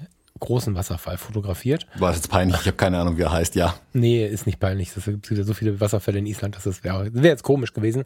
Du hast ein, du hast ein relativ deftiges Rezept benutzt, wie ich finde. So, und ähm, hast es auch noch, am besten manuell hast du geschrieben bei Belichtungskorrektur, aber du hast es zumindest relativ äh, tief belichtet. Also ich glaube, das ist Absicht, ne? Das ist relativ duster. Mhm. Und ähm, das hat so viel Ausstrahlung in seiner Langzeitbelichtung, wirst du es auf dem Stativ stehen gehabt haben, aber dieses Foto hat so viel Ausstrahlung. War das eine Situation, wo du auch die Situation genießen konntest oder standen da 8000 Instagrammer um dich herum? Oder konntest du den schon wahrnehmen, diesen Wasserfall? Weil das, das, das Bild suggeriert mir, ich muss da jetzt einen Schneidersitz machen, eine Stunde drauf gucken und über die Welt nachdenken. Mhm. War das, wäre das machbar gewesen oder stand da der Bus, der hupte schon, dass ihr zurück müsst? Wir waren da allein. Tatsächlich. Mhm, okay, alleine? Allein. Wir sind da Ach, zwar krass. mitten am Tag, witzigerweise, und das ist keiner von den ganz berühmten Wasserfällen, glaube ich, weil wenn du guckst, oberhalb von dem Wasserfall ist eine Brücke und da siehst du auch ein kleines Auto stehen. Ja. Und das ist unser Auto, das da steht. Und das ist der Parkplatz. So, ach so. Mhm. Also was heißt Parkplatz? Euer Da kann man Auto, halt- das sieht aus wie ein Bofrost-Auto. genau, mit unserem Bofrostbus sind wir da entlang gefahren und haben in der Kälte tiefgefrorenes ausgeliefert. Ähm, nee, also das war wirklich, da waren wir wirklich allein. Also Luisa lacht sich ja immer tot über diese Wasserfallbilder. Ähm, aber ich wollte es halt auch mal gemacht haben einfach und habe mich dann dahingestellt mit Stativ und ND-Filter und hast du nicht gesehen, den ganzen Kladderadatsch und diese Bilder gemacht. Und das war tatsächlich so ein, so ein Wasserfall, den wir für uns hatten irgendwie. Das habe ich auch total genossen. An den anderen Wasserfällen, an denen wir waren, da habe ich das ich sage mal, unter Schmerzen gemacht. Also wenn dann irgendwie 20 äh, Fotografen hinter mir und insgesamt 300 Leute an dem Wasserfall stehen, habe ich irgendwie, da habe ich irgendwie keinen Bock mehr drauf, dann so ein Langzeitbelichtungsbild zu machen, weil A, überall Menschen rumlaufen ähm, und ich mir dann schon beobachtet vorkomme, fast schon wieder. Hier war es aber wirklich so, da hatte ich wirklich meine Ruhe. Und das war eines der ersten Bilder auch, äh, die ich in der Art gemacht habe. Und Ne, das da konnte man es echt wirklich gut genießen. Also ich müsste, ich glaube, ich habe die GPS-Daten von dem Bild, ich könnte es raussuchen irgendwo, wenn den jemand sehen will. Aber ähm, da waren wir wirklich alleine tatsächlich. Ich muss jetzt überlegen. Ich glaube, in unserem ersten Abend, also ich, ich bin halt eigentlich ein Fan von Wasserfällen, bin aber ähnlich mit dem Wald. Also ich liebe Wasserfälle und Wald und bin ganz schlecht in der Lage, Wasserfälle und Wald zu fotografieren. Da bin ich unfassbar schlecht. Ich weiß nicht, warum das so ist. Ähm, jetzt aus dieser Liebe heraus sind wir ähm, auf der letzten Kreuzfahrt, die wir gemacht haben, genau, Dominica, die drei schönsten Wasserfälle der Insel Dominica. Mm, Ich habe nicht richtig gelesen, da stand hinter noch am Vormittag, da hätte ich wissen müssen, was kommt. Da sind wir tatsächlich äh, mit so Bussen von A nach B nach C geschleift worden und mussten dann durch so Urwald rennen und durch Regenwald rennen stehen. Und dann gab es tatsächlich einen Instagram-Spot, kein Scherz, das hieß sogar so. Da durfte jeder einmal stehen und als alle ein Foto gemacht haben, ging es dann zurück. Mm, super, super schade, weil ich es eigentlich so sehr mag, sich ein bisschen auf diese Situation einzulassen. Danach haben wir den Urlaub komplett umgekrempelt, was die Ausflüge anging. Aber ähm, dass ihr da alleine gestanden habt, finde ich ja fast magisch. Weil, weil, gut, Wasserfall ist nicht Wasserfall. Das ist ja auch äh, in Perspektive und Co. einfach ein geiles Foto. Das ist ja auf den Punkt, auch was die Perspektive und so angeht. Aber ähm, allein ist das magisch. Und ich finde es gut, dass du das Auto nicht rausgeschnitten hast. Hm? Also das wäre ein Stempelklick äh, gewesen, irgendwie das Ding rauszunehmen. Und bevor du das irgendwie in Druck gibst, ähm, denke ich schon, dass da irgendwie mal ein Programm noch dran war. Nicht in der großen Veränderung, aber vielleicht schneidet man noch mal, guckt mal auf die Auflösung, was auch immer. Das wäre ja eine Viertelsekunde gewesen, das wegzustempeln. Aber das ist eben die Form von Fotografie, die ich mag, ne? dass da Erinnerung möglich ist. Mhm. Also Ja. wäre, ich hatte bei vielen Bildern in dem Buch, habe ich tatsächlich einen Jucken im Finger gehabt und gedacht, oh, da muss ich jetzt aber noch mal ran und so. Aber gerade das hier zum Beispiel, da habe ich es drin gelassen, äh, unseren, unser Auto. Äh, Eben weil Das ist halt euer Auto. Ich hätte irgendein Auto hätte ich vielleicht noch verstanden. Aber wenn es euer Auto ist, muss drin stehen bleiben. Genau, dann muss es drin bleiben. Und es ist wirklich, also 99 Prozent, der, ah, 95 Prozent der Bilder sind wirklich direkt aus der Kamera oder halt unbearbeitet, aber kein Photoshop mehr dran. Ähm, gibt, klar gibt's Bilder, die Porträts zum Beispiel, habe ich natürlich Hautretuschen und so weiter gemacht. Auf den JPEGs, aber nicht irgendwie RAW und dann rumgeschummelt, sondern das JPEG dann ähm, bearbeitet tatsächlich. Aber im Großen und Ganzen wollte ich ja eben wirklich die Bilder unverändert zeigen. Klar, Beschnitte sind gemacht, also hier und da ein bisschen Beschnitte und so. Das gehört aber auch zu einem guten Bild dazu, meiner Meinung nach. Oder wenn es nicht hundertprozentig gerade ist, der Horizont, dass man es dann halt noch kurz korrigiert. Aber im Großen und Ganzen wollte ich nicht mehr viel danach dran rumspielen, sondern wirklich das zeigen, was rauszuholen ist auch. Das ist wichtig in dem Fall. Es macht eine ganz gute Werbung ähm, dafür, es nicht zu clean zu halten. Wenn du jetzt natürlich in irgendeinem Medien, Medien ist falsch, in einem architektonisch interessanten Bereich stehst mit deiner Kamera, mit, mit, mit, mit deinem Equipment und willst da ein perfektes Foto von der ganzen Geschichte machen, dann musst du die zwei, drei eingetretenen Kaugummis auf einem schwarzen Boden natürlich wegmachen. Da bin ich voll dabei. Wenn du jetzt aber wie du in der Natur stehst, ich habe das Bild jetzt nicht angeschaut, dass der das bearbeiten will, sondern einfach nur genossen. Ich habe mich gefreut, dass das Auto drin ist und jetzt habe ich gerade mal, während du erzählt hast, mich mal darauf konzentriert, wenn ich das in Lightroom gezogen hätte, bis vor ein paar Monaten wahrscheinlich, dann hätte ich zwischen dem Auto und links dem Schwarzrand hätte ich diesen weißen Punkt weggemacht. Daneben sind noch zwei einzelne weiße Punkte. Ähm, ich hätte unten äh, an dem Vordergrundstein gab es vier, fünf, sechs wahrscheinlich Pilze oder so, die ich weggestempelt hätte. Also es gab ganz viel, was ich weggestempelt hätte. Aus der Sicht des Fotografen ist mir beim Betrachten überhaupt nicht eingefallen und wir machen viel zu viel Kram, den kein Mensch merkt. Und, Mhm. und könnten die Fotografie viel mehr genießen, wenn wir es anders machen würden. Ja. Ja. Danke fürs Zeigen. Äh, Seite 106 unten links, musst du erklären, wer den Buchclub noch nicht gehört hat, in dem wir über dieses Bild schon mal gesprochen haben. Ich werde auch übrigens auf fotologen.de werde ich sicherlich auch die ähm, besprochenen Bilder dann äh, zeigen, dass man da auch ein bisschen mitgucken kann, um ein bisschen Appetit zu machen aufs Buch. Aber wie gesagt, im Buch gibt's alle Bilder. ähm, 106 unten oder oben? 106 unten links natürlich. Unten links, ja, ähm, dachte ich mir schon. ähm, äh, auch Island ist ähm, bei ah, jetzt, jetzt, ah, Graf, Graflav, Graflik, Graflavik, Graf, also da, irgendwo gibt es ein Bild von einem Kraftwerk, das heißt irgendwie auch so ähnlich. Ähm, da sind, ist so ein Geothermiekraftwerk und auf der sehr langen, kilometerlangen Straße zu diesem Geothermiekraftwerk ist rechts dran, ohne Parkplatz, großartig, ohne irgendwas, steht mitten in der Landschaft ein Waschbecken, das auf dem Rohr steht, auf dem Zu- und Abflussrohr. Und daneben steht eine Dusche mitten in der Landschaft, die dauerhaft beide laufen, weil das Wasser kommt da direkt so aus dem Boden heiß raus, wohlgemerkt. Ähm, es stinkt schlimm wie nach Schwefel, aber das ist so eine surreale, postapokalyptische Szene irgendwie. Ähm, das musste ich einfach fotografieren. Das ist auch wirklich eins meiner Lieblingsbilder aus Island. Und ich glaube, wo ich das Bild gemacht habe, stand ich da noch alleine. Und da wir rechts rangefahren sind, waren nach was habe ich gemacht? Fünf Minuten vielleicht an dem Bild rumgemacht, bis ich den richtigen Ausschnitt hatte. Aber wenn überhaupt, dann standen plötzlich zehn Autos neben uns. Aber dann halt natürlich alle anhalten, die vorbeifahren und sagen, oh, da gibt's eine Sehenswürdigkeit, schnell anhalten. Und in dem Fall stimmt's ja. Also viele wären vielleicht einfach dran vorbeigefahren. Äh, aber ich fand's witzig, dass ich dann da wirklich so eine Menschentraube mehr oder weniger hinter mir gebildet hatte, ähm, während ich das fotografiert habe. Ja, vor allem weht ja noch ein Handtuch, das finde ich so geil. Ja, also wenn da jetzt kein Wind wäre, wäre es das eine, aber du siehst diesen Wasserstrahl und, und, und dieses Handtuch, was da weht, das ist einfach so ein geiles Bild. Ja, voll gut. Ich, ähm, hast, ich möchte jetzt hier nicht eins nach dem anderen abfragen. Wir haben jetzt das, die Schlimmi-Situation, Schlimmi ist so ein Thompson-Fall geworden, ne? Ähm, dass wir uns jetzt nicht gegenseitig abfragen können. Ähm, Hast du irgendwie zu irgendeinem Bild eine Entstehungsgeschichte, eine Idee? Hast du was, was nach draußen möchte, was in dir juckt oder so, dass wir uns doch ein bisschen abwechseln können? Oder ähm, nicht, nicht auf die Schnelle, aber du darfst mal noch eins nennen, dann suche ich mir mal eins aus, was mir auch gefällt. Währenddessen genau. quasi. Lass den Falk mal labern. Okay. Ähm, ich habe hier so ein paar aufgeschrieben. Wo gehe ich denn jetzt mal ran? Den Wasserfall habe ich schon. Ach, ich gehe mal nach New York. Das ist mal eine ganz andere Art jetzt. Ich gehe mal auf die 112, 113. Da kannst du nämlich, ähm, da musst du wieder erzählen jetzt. Das tut mir sehr leid. Seite 112, 113. Wer das Buch nicht vor der Nase hat. Thomas hat interessant mit Perspektiven gespielt und, oh je. Ich kenne die Gebäude fast alle nicht. Ich sehe den Freedom Tower, aber ich sehe die Golden Gate. Ist sie das? Nee, was ist das? Die ist in San Francisco. Das ist die Manhattan Bridge. Siehst du, boah, gab's ja nicht. Gottes Willen, schneid das raus. nee, lass es drin. Kriegt er also. Ähm, du siehst halt eine ganz spannende Zusammenstellung. Ähm, da zeigt sich auch wieder, was es ausmacht, so einen Film drin liegen zu haben, finde ich, weil du dann eine Linie durch den Tag hast und dich auch so ein bisschen dran hältst. Und da hast du jetzt halt relativ viel Himmel, Himmel, Himmel mit drin. Das zeigt halt ganz schön diese Zusammenstellung an Bildern, wie man so ein Rezept ähm, so einsetzen kann, dass es am Ende so ein ganz schlüssiges Ding ist, dass man nicht so springt. Das eine Bild mache ich in schwarz-weiß, das andere in bunt, das nächste kriegt einen Analogeffekt und hier passt irgendwie rot besser oder so voll gut.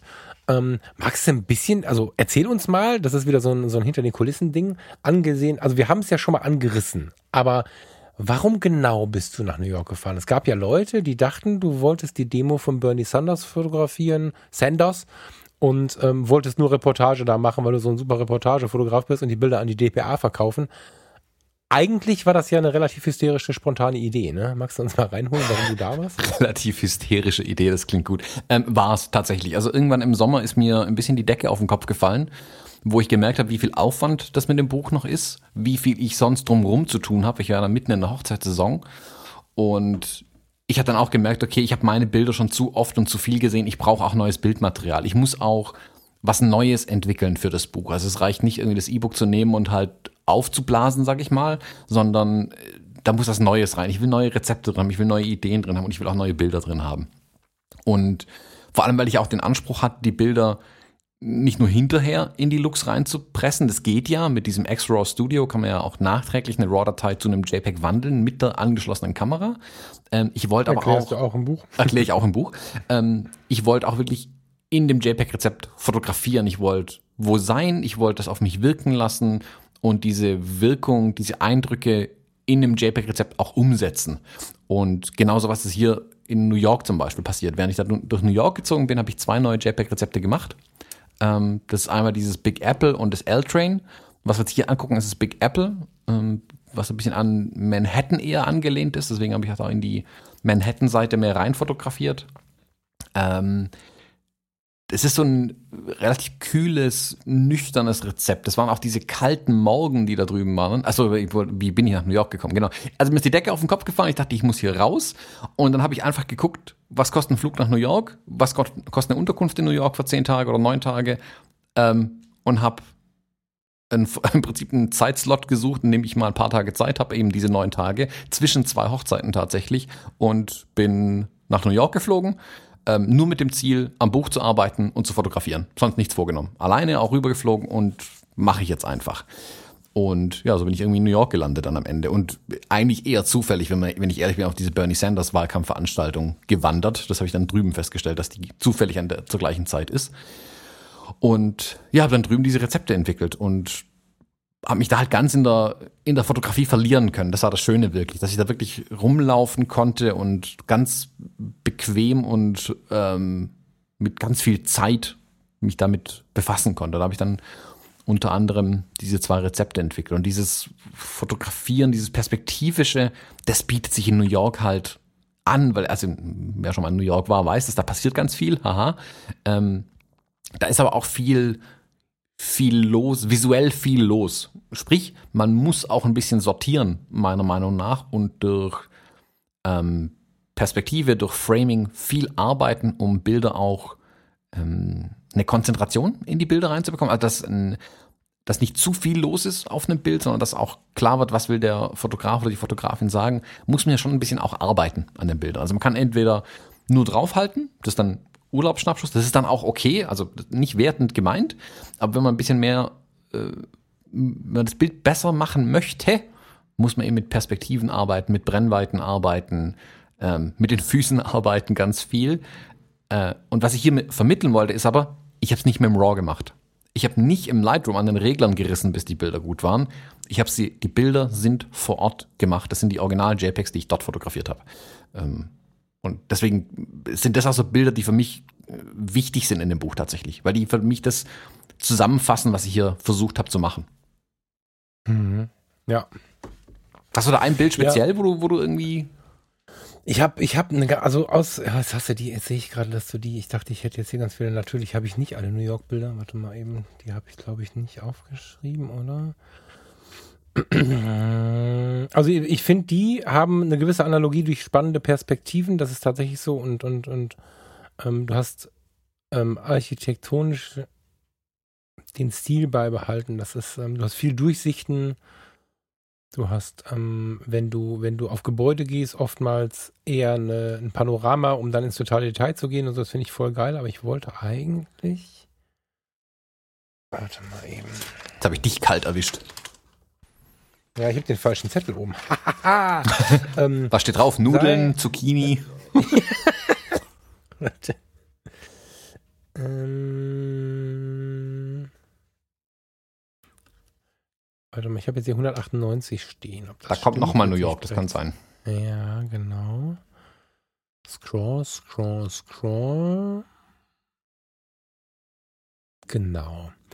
Ähm, wir sehen, wenn wir das Buch nicht haben, zwei Fotos von so einer, haben wir schon mal darüber gesprochen, ist egal, machen wir hier nochmal, von so einer einfach vergleisten Bleiglasscheibe, also wo so ganz viele kleine Vierecke sind.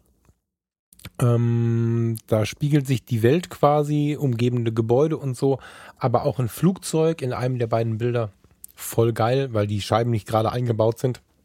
Spiegelt sich das Flugzeug zweimal, so dass es aussieht, als wenn die Flugzeuge fünf Meter hintereinander fliegen. Ähm, dann gibt es noch eine Durchsichtperspektive aus dem Zug, würde ich vermuten, auf ein einfliegendes Flugzeug. Es gibt am Bahnsteig ein Foto zwischen zwei Loks und äh, zwischen den zwei Loks steht ein Typ rum. Es gibt ein Foto von so einer Leinwand, von so einer Werbeleinwand, wo ein Typ durchs Bild läuft. Und das sind ja so, so Street-Fotos. Eigentlich alle auf eine etwas andere Art und Weise, wo ich ähm, immer sage, geil, was ein Moment, wo ich aber glaube, und das wäre so meine Frage, äh, dass das eigentlich keine Frage ist von unfassbar unmöglich, so einen Moment zu finden, sondern das ist wahrscheinlich eher eine Frage von Geduld, oder? Ja, Also du hilfst mal dem, der, ne, der demotiviert ist. Also äh, ich finde, wir Fotografen, ähm, nehme ich da mal mit rein, sind manchmal irgendwie zu stolz und tun so, als wenn wir einfach die Helden wären, den Moment der Zeit zu finden. Dabei haben wir einen schönen Hintergrund gefunden und stehen eine Stunde irgendwo rum, bis einer cool durchs Bild läuft. Ist wahrscheinlich eher so, oder? Ja, absolut. Also Danke. die, Ehrlich. die gerne. Voll gut. Die Flugzeuge zum Beispiel. Das ist mir am ersten Tag aufgefallen, wo ich in mein Apartment gelaufen bin von der U-Bahn-Haltestelle, bin ich mit meinem Koffer da durch Brooklyn durchgeschlappt äh, und habe gemerkt, dass die Flugzeuge, die müssten die sein, die nach Newark rüberfliegen vermutlich, ähm, oder die auch Ja, die sind auch Richtung relativ hoch, ja. ja, ich, ah, weiß, doch, die müssen nach Newark, also in den Flughafen in New Jersey rüber. Im Anflug waren, die fliegen quasi relativ genau ähm, über Brooklyn ein und dann Richtung Newark wieder raus. Heißt, ich habe also immer wieder so einen konstanten Strom an Flugzeugen eigentlich gehabt, die über mich hinweggeflogen sind. Und da ich die Strecke ja jeden Tag mindestens zweimal gelaufen bin, ähm, habe ich gemerkt, äh, das natürlich bemerkt und dachte mir, okay, wie, wie kriege ich das auch in einem Bild irgendwie unter? Ähm, ich kann nicht sagen, wie viele Flugzeugbilder ich gemacht habe in New York. Ähm, Es war dann aber trotzdem noch interessant zu gucken, okay, wie bilde ich sie denn tatsächlich ab, die Bilder? Also du hast es in der New York-Episode schon mich gefragt, wie, wie bewusst habe ich manche Dinge fotografiert und wie unbewusst habe ich manche Dinge fotografiert. Ähm, wenn du eine Seite davor schaust zum Beispiel, auf der Seite 197 oben, das, man sieht die Skyline Ja. von Manhattan in einem ja, etwas düsteren Wetter. Das ist ganz früh morgens aufgenommen, das Bild.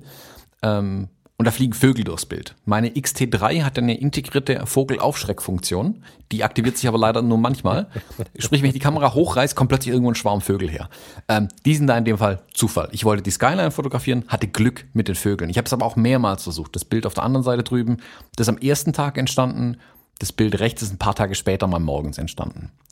Ähm, bei den Flugzeugen ist es so, immer wenn ich rumgelaufen bin, habe ich mich, sobald ich ein Flugzeug gehört habe oder dachte, jetzt kommt mal wieder eins, äh, mich umgeguckt, okay, kann ich ein Flugzeug hier irgendwie in Szene setzen? Kriege ich das irgendwie rein? Das mit den Glasscheiben, die Glasscheiben sind zum Beispiel genau gegenüber von dem Typ, der vor dieser weiß äh, gestrichenen Backsteinwand vorbeiläuft. Also, Mhm.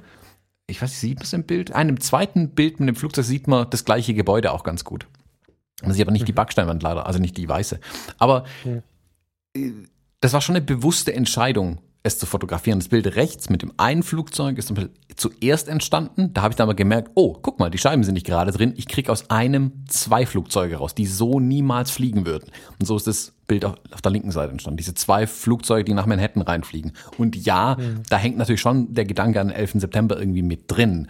Ähm, Und aber genau das ist der Punkt da ist viel über das Bild, über das Motiv, über die Perspektive, die technische Machbarkeit der Fotografie hier nachgedacht worden. Ich habe mich da auch, da bin ich bestimmt eine halbe Stunde rumgestanden. Das wird nicht reichen. vermutlich. Den Typ habe ich irgendwann zwischendurch fotografiert. Also ich bin gestanden, ich habe praktisch gleichzeitig diese weiße Wand gesehen, die ich fotografieren wollte und dieses Fenster mit den Flugzeugen, habe mich immer hin und her gedreht und stand da dabei, naja, mehr oder weniger mitten in der Straße. Ähm, das war so ein Wechselspiel zwischen, die, zwischen diesen beiden Motiven. Aber der Punkt ist der, das Bild ist in der Kamera in New York entstanden, nicht im RAW-Converter. Ich weiß, ich, ich reite da drauf rum, aber das ist das, was ich mit den Bildern hier auch beweisen will. Auf der einen Seite will ich Alltagsfotografie leben lassen, auf der anderen Seite will ich zeigen, guckt mal, gute Bilder kann man auch ohne RAW machen. Das ist der Punkt. Ja. Ja, ja. Also ich möchte, ich möchte halt so ein bisschen den Blick hinter die Kulissen wahren, deswegen habe ich das jetzt gerade gefragt. Ähm, neben dem, dem, also ich finde, das ist eine ganz schöne Ergänzung, wenn man einerseits darüber spricht, wie einfach das Ganze sein kann. Auf der entwicklerischen Seite kannst du dir ja viel mehr Zeit fürs Foto nehmen. Wir haben ja oft das Problem, also wenn man anfängt zu fotografieren, wenn man Hobbyfotograf ist, wenn man vielleicht als Berufsfotograf groß geworden ist, hat irgendwann den Job gewechselt und will jetzt wieder fotografieren. Du hast ganz oft das Problem, du siehst mega krasse Bilder und dann hast du aber einen Job und eine Familie und zwei Kinder und weiß der Teufel was nicht alles.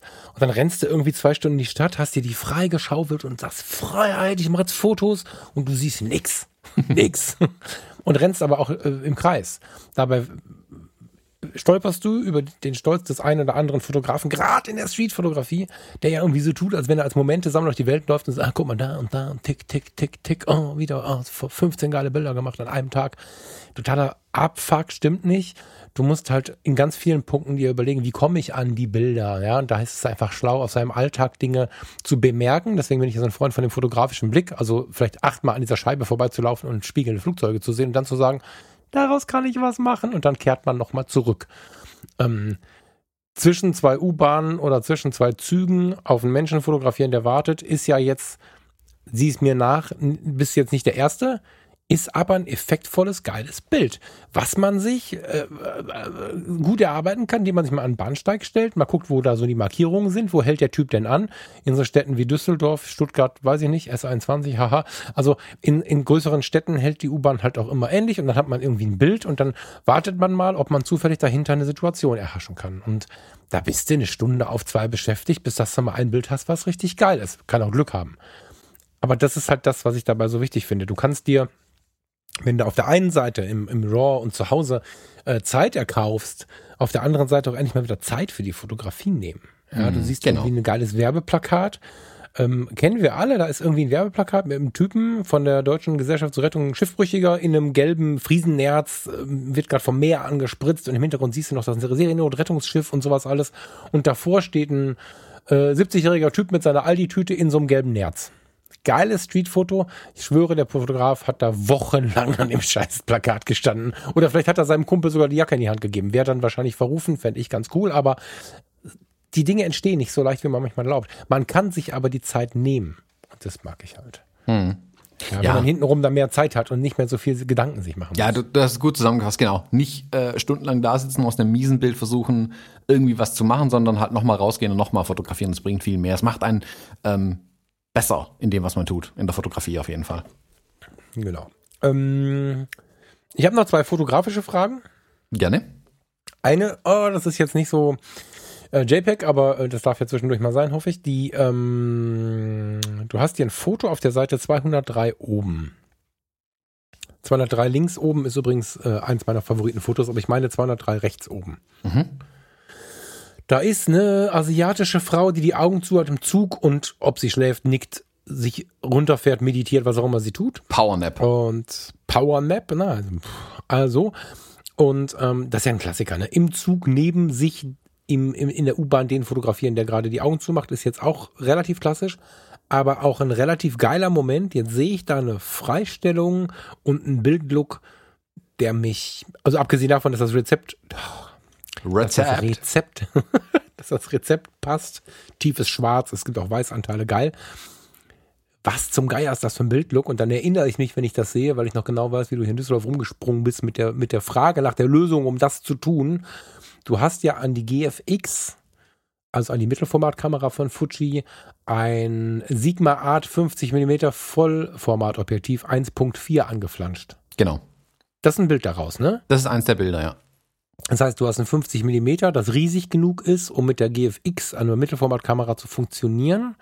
Was dann an einer Mittelformatkamera, die ja sonst in der Blendenauswahl bei 2,8, manchmal 2,0, aber spätestens da ist eigentlich Schluss, soweit ich weiß. Da hast du jetzt einen Weitwinkel, weil bei 50 mm sind wir bei. Das sind so knappe äh, 38 mm ungefähr. Ja, so, ne? Also perfekte Reportagebrennweite bei Blende 1,4 im Mittelformat. Wie hast denn das da dran geklebt? Das ist ja die Geilheit und es wundert mich, dass das nicht irgendwie völlig populär geworden ist. Ähm, Hammer. Ja, also ich habe das, ich habe gesehen, dass also die Fujifilm-Kameras generell, auch die X-Linie, ähm, die eignen sich ja wirklich wunderbar zum Adaptieren von Objektiven und jetzt die anderen spiegellosen Kameras, die machen es ja nach oder was jetzt machen, die eignen sich genauso gut. Also viele Leute schrauben irgendwelche uralten Schraubobjektive und hast du nicht gesehen auf ihre spiegellosen Kameras, weil eben ein Adapter dazwischen passt, wo früher der Spiegel gesessen wäre. Also den Platz kann man wunderbar nutzen, um ähm, Objektive zu adaptieren. Das gleiche gilt aber eben auch für die Mittelformatkamera. Da die ja auch keinen Spiegel hat, ist genug Platz, um Spiegelreflexobjektive dran zu hängen quasi. Ähm, und es gibt von der Firma TechArt einen Adapter, ähm, der nicht ganz billig ist zugegebenermaßen, der Canon EF-Objektive an die Fujifilm GFX-Kameras ranbringt. Das ist. Vielleicht tatsächlich mal, was kostet der denn? Oh, ich glaube 300 irgendwas. Mhm. Also für einen Metallring. Ja, was kostet denn die Fuji? Ja, aber. Ja, ja im Verhältnis ist es harmlos. GFX ist so teuer, dass, dass ja. der, der sich die kauft, Genau, also wenn man ihn dran hat, merkt man aber, warum er 300 Euro kostet, weil er nicht echt gut gemacht ist. A, ist das Ding äh, aus Vollmetall, also äh, im Zweifelsfall äh, kann man damit auch äh, gut werfen. Ähm, und er ist natürlich auch elektronisch, sprich er hat eine Verbindung zum, also die Kamera hat eine Verbindung zum Objektiv, sprich Autofokus funktioniert und ich habe auch die Objektivdaten in den EXIF-Informationen drin, falls jemand sowas interessiert. Ach, das ist ja geil. Von der Fuji angesteuert funktioniert der Sigma Art Autofokus für einen Kern. Oh, ist gut. Ja, und du kannst auch die Blende elektronisch verstellen, also gibt es keine irgendwie Einschränkungen in irgendeiner Art und Weise, das funktioniert hervorragend. Ähm, einzige, was eine Ungewöhnung für mich jedes Mal ist, dass der Autofokus in die andere Richtung läuft bei dem Sigma-Objektiv. Also der, nicht der Auto, der mhm. Fokusring läuft in die andere Richtung. Ich kann jetzt nicht sagen, wie rum, aber andersrum, als ich sie eingestellt habe in meinen anderen Objektiven. Ach so, okay. Ja. Ähm, und ich habe da übrigens ein YouTube-Video dazu gemacht, als kleinen Follow-out, packe ich in die Show Notes rein, wo ich das ganz kurz mal erklärt habe, wie das funktioniert mit diesem Sigma-Objektiv. Der Trick ist ja, du sagst ja schon, es ist ein Kleinbild-Objektiv. Eigentlich dürfte es nicht funktionieren. Ähm, es vignettiert auch ein Stück weit an der GFX. Ähm, stört mich aber nicht. Wie gesagt, lasst Bilder leben, dann hat es halt eine Vignette schon von vornherein. Ähm, die lässt sich aber im Zweifelsfall auch relativ easy korrigieren. Ähm, und das ist ein ziemlicher Trümmer. Also das Sigma ist nicht klein, das ist nicht leicht, der, der Adapter ist nicht klein, der ist nicht leicht. Ähm, die GFX ja aber zum Glück auch nicht, deswegen sieht es in Kombination gut aus. Ähm, ist eine interessante Option für Street, ähm, ein bisschen groß halt. ähm, aber damit lässt sich echt gut arbeiten. Und das habe ich in New York eben auch ein Stück weit testen wollen. Okay, eignet sich das Objektiv im realen Einsatz, weil bis dahin habe ich es unter relativ kontrollierten Shooting-Bedingungen, sage ich mal, nur getestet.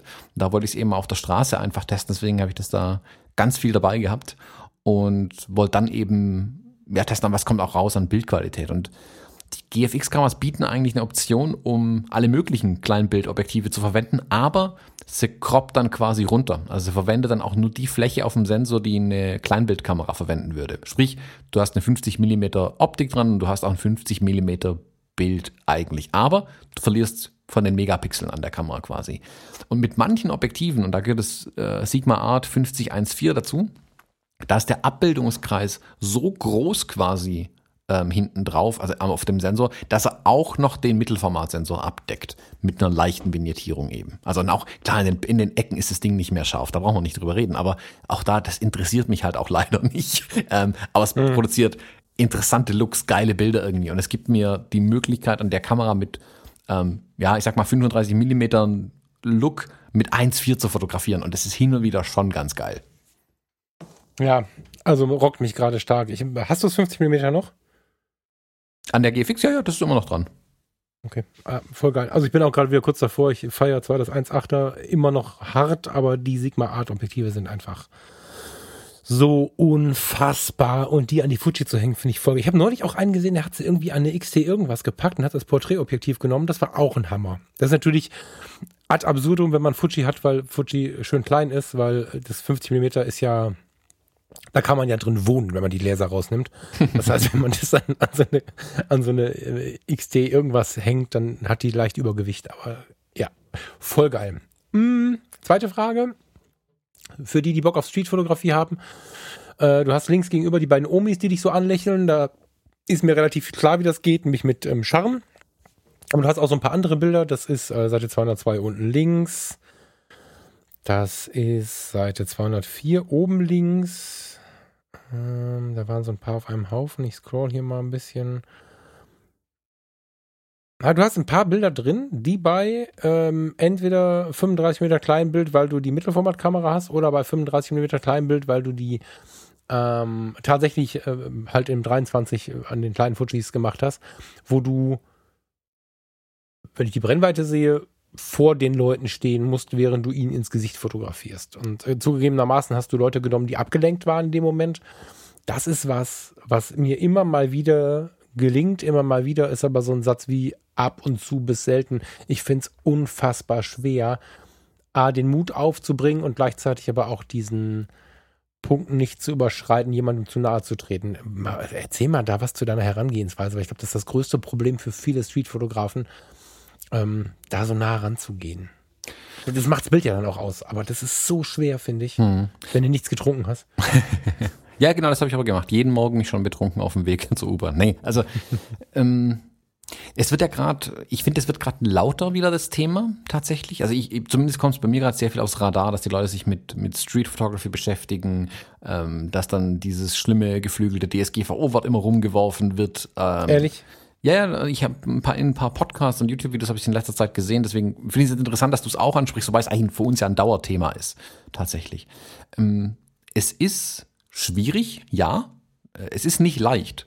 Ähm, Ey, jetzt kommen wir nicht mit dem rechtlichen Ding. Das Nee, gar ist, nicht. Ich meine tatsächlich, also, genau, ich meine jetzt in dir, also dieses Gefühl ganz persönlich, ohne das Gesetzesbuch dahinter, weißt du, das meinte ich jetzt so. also ich muss zugeben, ich, ich arbeite da auch noch an mir. Ich würde lügen, wenn ich sage, dass das für mich einfach ist oder dass ich das einfach so aus dem, aus dem Ellbogen rausschüttel, da auf irgendwelche Menschen zuzurennen und von denen Bilder zu machen. Das ist ähm, zum Teil ein Anschleichen, äh, um im Moment wirklich unbemerkt einzufangen. Also du hast, ähm, wo ist denn das Bild von diesen äh, Seite 204 oben? Das ist in Chinatown fotografiert und da stehen ähm, drei ältere asiatische Damen ähm, auf der Straße in so einem ähm, Lichtschacht, sagt man, ähm, der da durch die Straße quer durchgeht, weil die Sonne so tief steht äh, und unterhalten sich mehr oder weniger mitten auf der Straße. Und ich bin auf der anderen Straßenseite gewesen. Ich wusste genau, welches Bild ich haben wollte, aber ich wusste, ich habe auch nur eine Chance, jetzt dieses Bild zu machen. Das ist wirklich äh, eine, eine Sekundenentscheidung in dem Fall gewesen. Ich bin im Prinzip losgelaufen mit der Kamera auf Augenhöhe und bin fotografierend auf die zugerannt. Ähm, weil ich wusste genau, wenn ich so nah dran bin, wie ich es haben will, dann haben sie mich bemerkt. Dann ist der Moment auch weg, dann ist es vorbei. Ähm, Ja. das geht schon. Ähm, manchmal, also das war jetzt ein unkommuniziertes Bild quasi, da habe ich vorher keinen Kontakt mit denen aufgenommen. Es gibt aber auch Bilder, bei denen ich vorher ganz bewusst Kontakt mit den Leuten aufnehme. Also ähm, zwei Seiten davor, auf Seite 202 oben, das ist in Havanna aufgenommen zum Beispiel. Da stand eine ältere Frau, darf man glaube ich hier guten Gewissens sagen, ähm, in so einem Omi. eine Omi. Omi. Also mit wirklich mit, mit viel Liebe gemeint, eine Omi, äh, in, Ja, so, in so einem Hauseingang drin. Meter 20 groß schon wieder, die war mal Meter 60. Ja, genau, so sieht's irgendwie aus. ähm, vor allem, weil die, die Tür halt auch so extrem hoch ist, das kommt erschwerend hinzu, deswegen sieht die hier so klein aus. Ähm, Kein Lästern, ne? Ich liebe. ja, also Ja. wirklich mit ganz viel Liebe gemeint. Jetzt, albern jetzt, ja. Mm, die steht an diesem Hauseingang drin und die wirkte schon so freundlich. Und da habe ich natürlich ihr dann zu zugenickt und die Kamera hochgezogen, so, ah, darf ich ein Bild machen? So, also ich wüsste den Satz jetzt auch nicht mehr auf Spanisch, wie er ging, aber ähm, den habe ich da auch nicht mal gesagt. Das war wirklich nonverbal kommuniziert und habe dann da ein, zwei Bilder geschossen. Und während ich das gemacht habe, sieht man dann links im Bild, dass ihre Nachbarin aus dem Fenster rausguckt. Ähm, und die wusste gar nichts von der Situation. Ich finde dieses, das finde ich das Schöne an dem Bild. In der Mitte die Frau, die da steht, das kommuniziert, die lacht mich an, die freut sich total, dass ich hier bin, dass ich ein Bild von ihr mache. Das, also sie lacht ganz offen, nett, ehrlich irgendwie. Und ihre Nachbarin drin, die ist so, what the fuck macht der da draußen eigentlich? Ja, ja, genau, genau, Ähm, genau. und ich finde, das ist ein total schönes Spannungsfeld in dem Bild. Ich, das könnte man runtercroppen, das Bild. Aber ich, deswegen lasse ich es ganz bewusst so. Die Omi muss da drin. Also die, die, die Nachbarin, die Schwester, hätte ich jetzt gedacht, die muss im Bild bleiben. Ja, das macht das Bild für mich aus. Ansonsten wäre es ein nettes Bild, so hat es ein Spannungsfeld irgendwie. Ähm, voll. Es, also es gibt mehrere Möglichkeiten. Ich, ich sehe jetzt gerade drunter das Bild von diesem Verkäufer an dem Hotdog-Stand zum Beispiel, der da seine Dollars zählt. Ähm, ich bin später am, in der Woche in New York ähm, am Times Square irgendwo rumgelaufen und da habe ich da stand so ein Hotdog-Verkäufer äh, an seinem Stand drin, hat er geschüttet aus Eimern und zu dem bin ich kurz hingelaufen und habe ihn kurz gefragt, ob ich ihn fotografieren darf, weil ich wusste, er muss mich angucken bei dem Bild tatsächlich. Das Bild ist jetzt nicht im Buch drin, deswegen ist es ein bisschen obskur zu erklären. Aber ich wusste, wenn ich ihn fotografiere, ich muss ihn kurz auf mich aufmerksam machen, damit er überhaupt in die Richtung guckt, in die ich möchte, ohne es ihm auch zu sagen, wo er hingucken soll. Und ich bin einfach hingelaufen und gesagt, hey, dürfte ich kurz ein Bild, also auf Englisch halt, ähm, ob es okay wäre, wenn ich ein Bild mache? Und dann er, ja klar, kein Ding. Also das sind die auch ein Stück weit gewohnt, vermutlich einfach in dem Fall. Ähm, und bin dann wieder um den Hotdog schon rumgelaufen, weil ich quasi von vorne rein fotografieren wollte. Das Bild ist zugegebenermaßen nicht so cool geworden, wie ich es mir dachte. Das veröffentliche ich vermutlich nie. Das ist nicht gut, Punkt. Ähm, aber die, die Geschichte an dem Bild passt da jetzt halt gut dazu. Also dieses, man kann auch Kontakt aufnehmen. Und ich garantiere euch, drei Minuten später hat er mich vergessen. Ja. Das ist der Punkt. Man muss sich genau. äh, in, ins Gedächtnis rufen, ihr seid eigentlich unsichtbar, wenn ihr euch da draußen bewegt. Das ist mir, das habe ich mir so oft gedacht. Man muss jetzt zum Beispiel überlegen, das Bild von diesen drei asiatischen äh, Damen, die mit ihren Einkaufstüten dastehen. Ich renn da mit der GFX 50R, mit diesem Adapter, mit dem Sigma und oben auf der Kamera auf dem Blitzschuh ist so ein Kran aufgebaut, in dem auch noch die Osmo Pocket drin hing mit der ich gleichzeitig gefilmt habe. Mit all dem Krempel renne ich auf die zu. Also das wirkt ja fast schon bedrohlich. Also das ist ungefähr das Schlimmste, was man Street Photography machen kann, das so zu machen wie ich in dem Fall. Aber ich wollte ja auch ein Video davon haben. Ähm, das ist alles erstmal wild und super auffällig. Eine Sekunde später haben die mich vergessen. Für immer.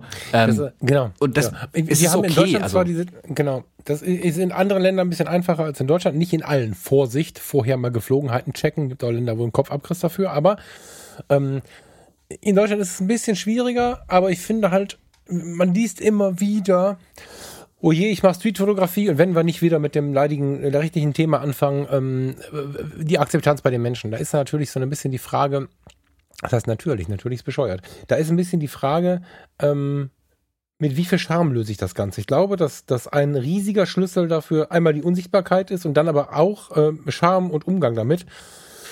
Wenn ich jetzt hingehe und ich frage jemanden, ist die Wahrscheinlich groß, Wahrscheinlichkeit groß, dass er sagt nein oder dass ich das Foto nicht so bekomme, wie ich es haben möchte. Wenn ich, das kann sein, wie du es gerade beschreibst, kann es funktionieren.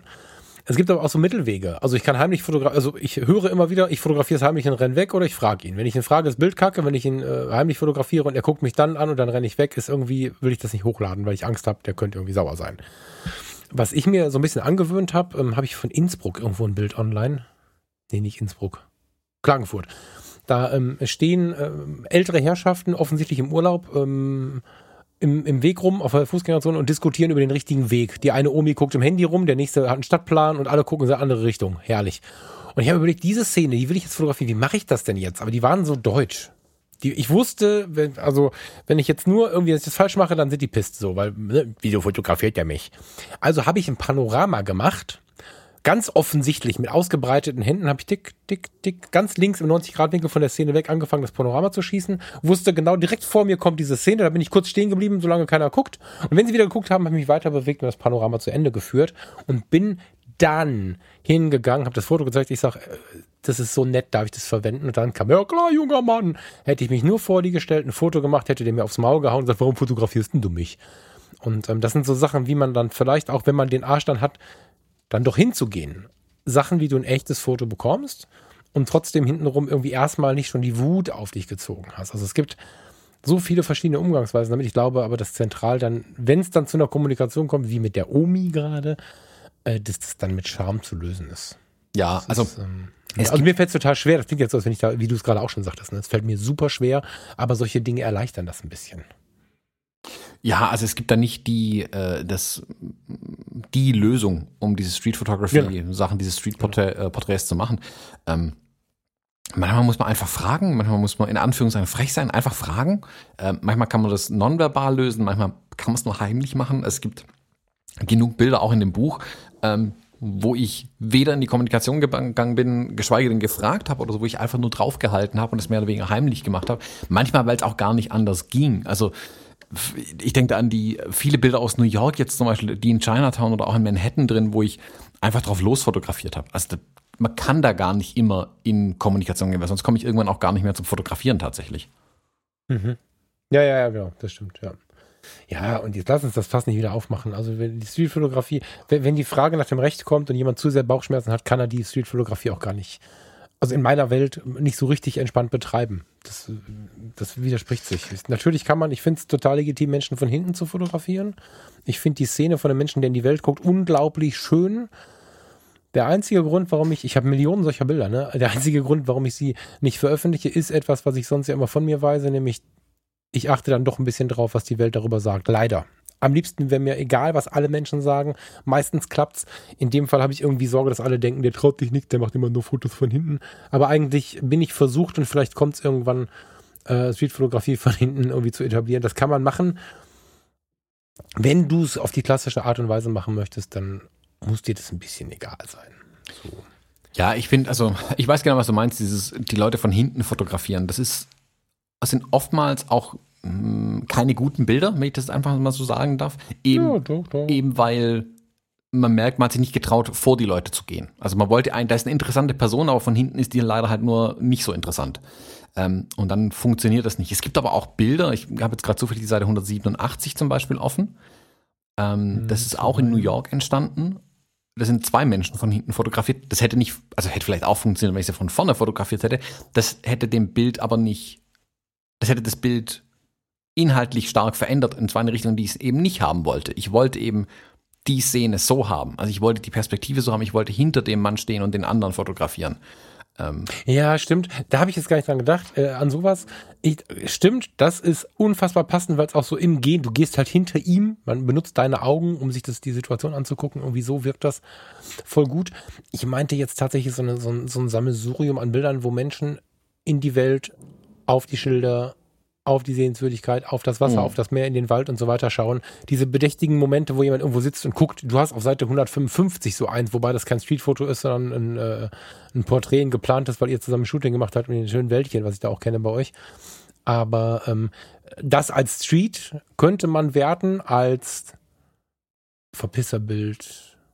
So, da wird ja heute viel so ein Theater drum gemacht, um, um, um, um Spannerei, das Thema hier Handyfoto von Unfall machen und so. Das ist ja sehr laut und wird leider auch auf solche Bereiche übertragen.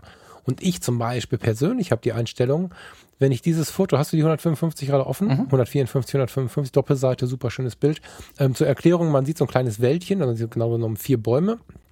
Und darunter ist ein weites, tiefes Tal. Witzig, da habe ich vor ein paar Monaten noch Bilder gemacht. Ähm, bei euch da oben, da unten. Und ähm, da ist ein hübsches Mädchen, was in die Ferne guckt. Du hast sogar irgendwie so ein leicht erotisches Element drin, weil sie hat irgendwie ein Sommerkleidchen oder was auch immer an und man sieht so ein bisschen was von den Beinen. Das hat, das hat echt Spannung, das Bild, finde ich, wenn man es in Ruhe anschaut. Das habt ihr konzipiert. Wenn ich da jetzt aber lang laufe, weil da ist jetzt ein Spazierweg, da ist kein Spazierweg, aber wenn da ein Spazierweg wäre, ich hätte meine Kamera mit und würde das von hinten auf dieses Mädchen so draufhalten, das Foto, die Kamera, dann ist es in meiner Welt trotzdem ein schönes Foto, weil ich eine echte Situation fotografiert hätte, wo ein Mensch mit äh, was auch immer, Entspannung, äh, Trauer, Leidenschaft, was auch immer in diese Landschaft guckt, finde ich überhaupt nicht verwerflich. Man kann sie auch nicht erkennen. Also ich, ich finde, dass von hinten fotografieren durchaus einen starken Reiz haben kann. Aber es wird halt irgendwie, genau wie Teleobjektive, sind meiner Meinung nach nicht verboten, wenn man denn so einen gewissen Ehrenkodex einhält, jemanden nicht vorzuführen, weißt du? Also das, genau. das geht, finde ich. Ja, also Und muss- das ist jetzt ein Megabild. Es muss halt bewusst sein, dass man die Menschen von hinten fotografiert. Ich habe zum Beispiel so ein Bild, was Genau, genau an, an der Grenze ist, das ist auf 215 unten. Ähm, An das, der Grenze, oh, jetzt da habe ich Bock drauf, bin jetzt gespannt. Genau. da, das ist in Brooklyn fotografiert wiederum. Ähm, da bin ich am Ufer entlang gelaufen, am East River und habe die, äh, habe eigentlich darauf gewartet, dass ich auf diesen Food Market kann und bin da so ein bisschen rumgelaufen und geguckt, was es hier sonst noch so gibt. Und da saß ein Mann auf so einem Bänkchen im Schatten, also im totalen Schatten und gegenüber von ihm über den Fluss rüber sieht man Manhattan, aber nicht die schöne Seite von Manhattan, sondern halt irgend so ein komisches Industrieding mit vier riesigen Schornsteinen. Und er guckt da so raus in die Ferne. Und natürlich ähm, habe ich ihn von hinten fotografiert, aber das war genau auch mein Ziel, ihn hier einfach so von hinten zu fotografieren. Aber ähm, war auch eine bewusste Entscheidung. Also das hätte mir, das wäre vielleicht auch ein schönes Bild gewesen, wenn er hergeguckt hätte, aber es hätte die Aussage des Bildes völlig verändert, wenn er mich angeguckt was ist hätte. da jetzt denn an der Grenze gerade? Ähm, weil es einfach so ein, äh, ich bin vorbeigelaufen, habe gesehen, der sitzt da, oh, schnell abdrücken, bevor, bevor er geht oder so. Ähm, Ja, aber Thomas, das ist ja, äh, jetzt mal kurz weg von unseren gesamten Themen, das ist ja was, was ich in der fotografischen Diskussion immer nicht verstehe. Warum? Also die Besonderheit ist ja, dass ich mit meinen Bildern einen Moment und eine Situation mitbringe und jemandem zeige. Im weitesten Sinne. Und wenn ich jetzt irgendwo langlaufe und ich sehe diesen Typen, hat ja eine Kapuze an, ja, ne? Mhm. So, einen Typen unter seiner Kapuze sitzen sehe, schwarz-weiß, ist dann noch so ein bisschen scherenschnittmäßig, finde ich voll geil. Und ich sehe den da stehen, habe eine spannende Kulisse, weil ich sehe links die ersten Hochhäuser, vermute ich, oder zumindest wirkt es für so ein Landei wie mich jetzt so. Ah, rechts auch, sehe ich gerade. Und in der Mitte sehe ich ein Kraftwerk. Habe ich so einen Typen mit seiner Kapuze im Schatten sitzen und sonst eine sonnige Situation. Was ein geiles Foto. Und es gibt genug Leute, die sagen, hier, von hinten fotografiert, aber das ist doch keine Pistole. Ja, du hast doch nur eine Kamera und ähm, von hinten auf jemanden schießen, vielleicht ist das auch die, die, die, Parallele, die Menschen so bringen. Ich finde das völlig in Ordnung. Und es ist ja nur eine Situation im Vorbeilaufen. Ich finde, dass das die Besonderheit der Fotografie ist, dass wir im Vorbeilaufen, ähnlich wie übrigens äh, Doppelseite gegenüber 214 oben, im Vorbeilaufen sehen, wie sich das Gebäude äh, in der Pfütze spiegelt und die Pfütze fotografieren. Hm. Das ist auch im Vorbeilaufen. Street Photography und die Fotografie im Allgemeinen ist meistens im Vorbeilaufen, wenn wir kein Set aufgebaut haben. Und mich stört so ein bisschen, wenn wir immer wieder hören, was ist jetzt gut und was ist schlecht. Da kann man lange über diskutieren, aber es gibt ja so No-Gos. Ja, Street-Fotografie auf keinen Fall mehr als 85 Millimeter. Warum denn nicht? Wenn du dann natürlich nur aus der Entfernung beliebige Situationen oder Mädchen mit großen Brüsten heimlich fotografierst, ist es natürlich Kacke.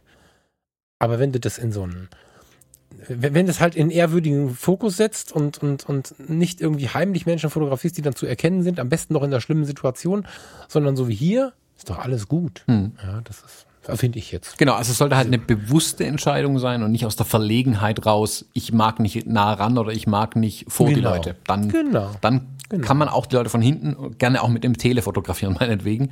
Ähm, aber es geht eben darum, äh, zu wissen, warum man es tut und nicht nur aus der Verlegenheit raus, ich traue mich nicht. Genau. Also traut genau. euch, das ist das, was ich eigentlich genau, sagen will. Ja. Kleine Scha ja, traut euch auch mal ähm, vielleicht äh, unpopuläre oder vielleicht vermeintlich nicht so kluge Brennweiten zu nutzen. Ich habe 135 Millimeter in Hamburg wieder genossen, auch wenn die in der Stadt irgendwie nicht so richtig logisch sind. Kleines Shoutout, der Maxim Schumacher mit seinem Account, Momente im Licht heißt er, glaube ich, ne? Bei Instagram hat kürzlich relativ viel äh, aus allen äh, Gegenden der Welt, ich, Skandinavien, Lofoten, irgendwo war er unterwegs, und hat unfassbar viel mit dem 100-400 von Canon fotografiert, weil er gesagt hat, dieses Heraussezieren, das ist ja auch ein Wort, was ich gerne benutze, von gewissen Teilen aus der Landschaft ist total reizvoll und alle stehen sie um ihn herum in irgendeinem Hotspot und fotografieren mit Weitwinkel und, und irgendwelchen Filtern vor und so und er steht da im 100-400 und keiner versteht, was er macht. Ja, er will von dem Fjord halt das Haus gegenüber haben. Mit dem Stück Wasser und ein Stück Berg und so. Also sich mal zu trauen, auch an unpopuläre Brennweiten ranzugehen, das finde ich super wichtig, dass die Fotografie wieder ich habe das Gefühl, wir werden gerade ein bisschen enger. Zumindest äh, in der Blase, die ich empfange, gibt es gerade wieder relativ viele Leute, die einem erklären, was geht und was nicht geht. Das finde ich eigentlich nicht so cool. Hm. Deswegen finde ich gut, ruhig mal ein bisschen raus. Zum Beispiel ein JPEG fotografieren. Mit was Unpopulärem. Kurve gekriegt. Sehr gut. Ja. Hast du noch irgendwie ein Making-of von irgendeinem Foto? Ich hatte sicher, also weißt du da irgendwas oder? Na guck, jetzt habe ich äh, vor lauter mit dir über die Bilder mitgucken, habe ich selber vergessen, die Bilder anzugucken. Ähm, also generell kann man vielleicht sagen, ähm, wer jetzt nicht überzeugt ist, unbedingt ähm, ein Buch über die JPEG-Fotografie kaufen zu müssen. Ähm, ich habe das ganz unverhohlen vielleicht aber auch ein bisschen genutzt, um mal meine Bilder in ein Buch reinzukriegen. Also es sind, es hätten es, vermutlich hätten es auch drei Beispielbilder pro Rezept getan. Ich bin aber ehrlich, ich habe hier viele rausgesucht, weil ich viele drin haben wollte. Ich habe auch viele wieder rausgeschmissen. Also ähm, das bringt so eine Bildredaktion mit sich. Aber ich wollte viele Bilder auch mal zeigen tatsächlich. Also es sind ähm, recht viele Bilder drin, wo ich sage, boah, die will ich endlich mal gezeigt haben. Also gerade New York hattest du vorhin vor unserem vor der Aufnahme schon gesagt, da sind Bilder drin, die ich beim letzten Mal nicht gezeigt habe von New York. Ähm, das ist einfach, weil ich damals, wo wir die Episode zu New York aufgenommen haben, habe ich halt schnell, schnell ausgesucht und ich bin aber noch mal drüber gegangen um eben hier fürs Bild, äh, für das Buch dann ähm, Bilder auszuwählen. Also ähm, ich muss jetzt sagen, das war eine sehr lehrreiche Erfahrung, so eine ausgiebige Bildredaktion zu machen. Also ich hatte wirklich Momente, wo ich meine eigenen Bilder nicht mehr sehen konnte. Mhm, egal wer, von egal wo, von egal wann, weil man so, so, so einen Überfluss einfach an, an, Bildern irgendwann hat. Also ich konnte generell keine Bilder mehr sehen. Ähm, da war es dann auch gut, dass ich dann zu, zu, während der Momente raus bin nach New York, um nochmal neue Bilder zu machen, ähm, um aber auch frischere Augen zu kriegen, um auch zu sehen, okay, kann ich ein Bild von vor zwei Jahren eigentlich noch guten Gewissens verwenden? Da sind da wirklich ein paar alte Bilder dabei. Also das ist leider mittlerweile tatsächlich rausgeflogen. Das älteste Bild, was da drin war, war von 2013, witzigerweise. Ähm, das aber tatsächlich einfach nicht, ja, im, im, Layout einfach nicht mehr so gut funktioniert. Das ist dann leider rausgefallen. Das war ein Bild, was ich in Barcelona geschossen hatte. Mit der X100S damals noch. Mhm. Ähm, das hat auch nicht direkt zu einem Rezept gepasst, das war einfach so ein, so ein Schmuckbild, was halt irgendwo mit drin war. Ähm, die, es war interessant, seine eigenen Bilder mit so einem kritischen Blick nochmal zu prüfen, will ich das wirklich in einem Buch drin haben? Also bei manchen sage ich, Manchmal würde ich jetzt schon wieder sagen, ah, können wir das bitte nochmal rausnehmen, aber es ist gut, dass es dann irgendwann auch Deadlines gibt. Die man betrunkene Folge der Nacht. Genau. ähm, äh, es ist aber gut, dass es Deadlines gibt, wo es dann einfach sagt, nee, das, das bleibt jetzt so. Das Layout ist jetzt fix, Punkt, so ist es jetzt. Mm. Also war eine interessante Erfahrung, so eine Bildauswahl mit anderen Augen mal durchzuführen. Was ich total gut finde, ist gerade, also das ist ja auch mal äh, ein, ein Gruß an den Anteil, ähm, an den Anteil Foto, Fotobuch, also wie heißt denn das? Bildband heißt das Ding, genau. Den Anteil Bildband, den du drin hast. Man verliert ja manchmal ein Bild oder zwei so ein bisschen aus den Augen, weil man ein anderes äh, in der Art und Weise gefeatured hat und draußen hatte und eigentlich gibt es ein viel geileres, was auf der Festplatte schlummert. Ich kann mich erinnern, dass wir im Zuge der Kuba-Reise darüber gesprochen haben, wie du so Männer nebeneinander sitzen hattest und ich weiß nicht, ob im Podcast oder unter uns, du hattest so ein bisschen das Problem mit der Bildgestaltung, wo ist jetzt hier die Mitte, die saßen nicht mittig auf der Treppe und irgendwie gab es noch ein anderes Element und so. Kannst du dich erinnern, was ich meine? Mhm. Das Foto war von der Situation her voll geil, aber ich kam auch niemals mit dieser Gestaltungsfrage klar so richtig. Ich wusste auch nicht so richtig, was macht man da jetzt, weil mittig sah es hier krumm aus und wenn man das dann gerade gezogen hat, saß da krumm. Also irgendwas war da irgendwie nicht so cool. Viel geiler und ich bin so dankbar, dass du das Bild rausgebracht hast, weil ich es jetzt schon zehnmal angeguckt, ist das Bild äh, auf der Seite 164 oben links. Ja, das ähm, ist eine ähnliche Situation. Mhm. Die beiden Omis, über die wir gerade gesprochen haben, irgendwie auch. Aber das ist aus der gleichen Reise 166 oben links. Was ein geiles Bild, kannte ich noch nicht. Ja, ähm, so, also deswegen bin ich da jetzt ganz froh drum, da nochmal einen etwas tieferen Einblick bekommen zu haben. Mhm. Ja, war auch interessant, die eigenen Bilder nochmal durchzuforsten mal zu sehen, okay, was habe ich vor zwei Jahren aussortiert und was finde ich jetzt auf einmal total gut. Also ist spannend. Mhm. Irgendwie sind ein paar so Bilder sind da wirklich noch reingerutscht, die ich vorher ja eher ignoriert hatte vielleicht oder vorher nicht gut fand irgendwie. Mhm. Was auch interessant war, ist vielleicht äh, Seite 160, 161. Warte, ich komm. Gottes Willen. um Gottes Willen. Ich wusste, also zur Erklärung, es gibt ein Rezept da drin, auch ein neues, das heißt Flower Power. Und das ist wirklich aus einer aus einem technischen Sachverhalt entstanden. Und zwar Fujifilm hat diese ähm, Color Chrome Funktion in der X-T3 und in den GFX-Kameras drin. Jetzt auch in der X Pro 3, die kann es auch. Ähm, die Color Chrome Funktion macht im Prinzip hauptsächlich im Rotbereich, dass hochsatte und helle Bereiche ähm, trotzdem noch kontrastig sind. Also wenn, wenn jemand schon mal versucht hat, Blumen zu fotografieren, vor allem rote Blumen, dann geht oft die Struktur, die Kontraste, die Details in diesen hochgesättigten Bereichen unter. Ähm, das ist einfach so. Das kann man dann in einem RAW, kann man das korrigieren, keine Frage, aber Fujifilm tritt ja mit dem Anspruch an, auch schon geile JPEGs zu machen. Und die haben hier eine Funktion integriert, dass quasi diese JPEG-Engine hier eingreift und in diesen Rottönen ah, nicht die Sättigung rausnimmt, aber Kontraste reinfährt. Ich glaube, ein Stück weit die Helligkeit reduziert, damit die wirklich richtig rot und schön satt sind und aber auch ähm, die, die Kontraste eben erhalten. Die ganze Beschreibung, man sieht ja schon, wo das hinführt, zum Blumenfotografieren, was jetzt überhaupt nicht mein Ding ist. Und mhm. ähm, das hat mich wirklich aus meiner Komfortzone rausgezogen, weil ich hergehen musste und gezwungenermaßen ähm, Blumen fotografieren musste. Und da musste ich wirklich hergehen und bin mit der GFX rumgerannt und habe versucht, Blumen zu fotografieren. Also es war für mich selber auch ein, interessanter Weg, an manche Bilder ranzukommen, weil ich Dinge machen musste, auf die ich in Anführungszeichen keine Lust hatte, ähm, aber die einfach mal sein müssen. Das Schöne ist, ich habe jetzt ein totales Verständnis A für die Blumenfotografen da draußen entwickelt und ähm, auch für die Funktion, die da dahinter steckt, entwickelt. Ähm, also es hat sich auf jeden Fall gelohnt, die Bilder zu machen. Auch wenn ich zugeben muss, die vier Bilder gibt's hier im Buch und danach vermutlich nie wieder von mir. ja, ähm, ich, hatte, ich hatte mal eine kleine Anekdote, einen Deal mit so einem Werbeservice-Agentur-Typen. Ähm, das war ganz geil, der hatte immer mal irgendwelche Ideen. Fahr mal kurz nach Berlin, kannst du mal eben von dem dortigen Saturn das und das Foto machen. So, hä, was? Mietwagen fährst du nach Berlin? Das war äh, hochspannend, was der für Ideen hatte, was er jetzt brauchte und dann auch von mir. Und das war gut. Und irgendwann rief er mich an und sagte, was machst du gleich? Ich sag, gleich, gleich nix. Warum? Wochenende? Ja, äh, ähm, ich brauche gleich, weiß ich nicht, 14 Fotos von den und den Blumen in der Bundesgartenschau, Landesgartenschau in, ich weiß gar nicht, die war irgendwo bei Köln. Ich sag, was? Nee, also Blumen ohne Witz jetzt. Nee, nee, nee, nee, keine Chance, macht das bitte so, keine, ich habe das gemacht. Und ähm, Das war total spannend, den ganzen Tag in der Landesgartenschau rumzurennen, ohne mich im Leben irgendwann vorher mit Blumen, das ist also 10, 15 Jahre her, mit Blumenfotografie beschäftigt zu haben und dann verschiedene Blumen zu fotografieren. Mhm. Und oben links, erinnert mich gerade tatsächlich so ein bisschen daran, oben links und unten links. Das war total meditativ. Das war richtig, richtig cool, nach einer Zeit, nachdem ich mich gewöhnt habe, sich da mal so ein bisschen drauf zu stürzen. So. Das Ende war ein bisschen schade. Er hat es für viel Geld verkauft und mir davon nichts erzählt. Habe ich ein paar Jahre später mitbekommen. Gut, dass ich den Namen nicht genannt habe. Das ist, äh, das war der Anfang vom Ende diese Blumenfotos. Aber der, Mo der Moment, die Blumen zu fotografieren, das war irgendwie spannend. Ja, also mal eine Lanze gebrochen für die armen Leute, die mal ausgelacht werden, weil sie Blumen fotografieren. Ja, also ist interessant, sich da einfach mal reinzuversetzen, bevor man nur drüber lacht. Äh, genau, genau. sowas auch mal gemacht zu haben, tatsächlich. Es ist ja schwieriger, als man denkt. Ich fand das total spannend. Also, was Komposition ja, Bildgestaltung angeht, ist da echt mal genau. Ja, also, das, das, ist echt mal ein Thema da, ne? Ja, also, ich stand da mit dem, mit dem äh, 5 und mit dem 50er, glaube ich, davor. Das muss ich selber nochmal nachgucken, das habe ich gerade weggeblättert. Die, äh, GF, du, hast die, du hast die GFX benutzt mit dem 110er. Im 110er, genau, weil ich es halt raus. Gute Wahl, geil. Das ja. ist so makromäßig irgendwie jetzt, ne? Aber ja. Genau, also so ein bisschen rausisolieren, weil mit dem 50er, Schrägstrich 35 Millimeter kommst halt nicht weit irgendwie, da drehst du da durch. Ähm, ja. Also war interessant. Ja, dann geht's gar nicht, genau. Ja. Das geht gar nicht. War interessant, sich damit mal wirklich ähm, im Detail auseinanderzusetzen.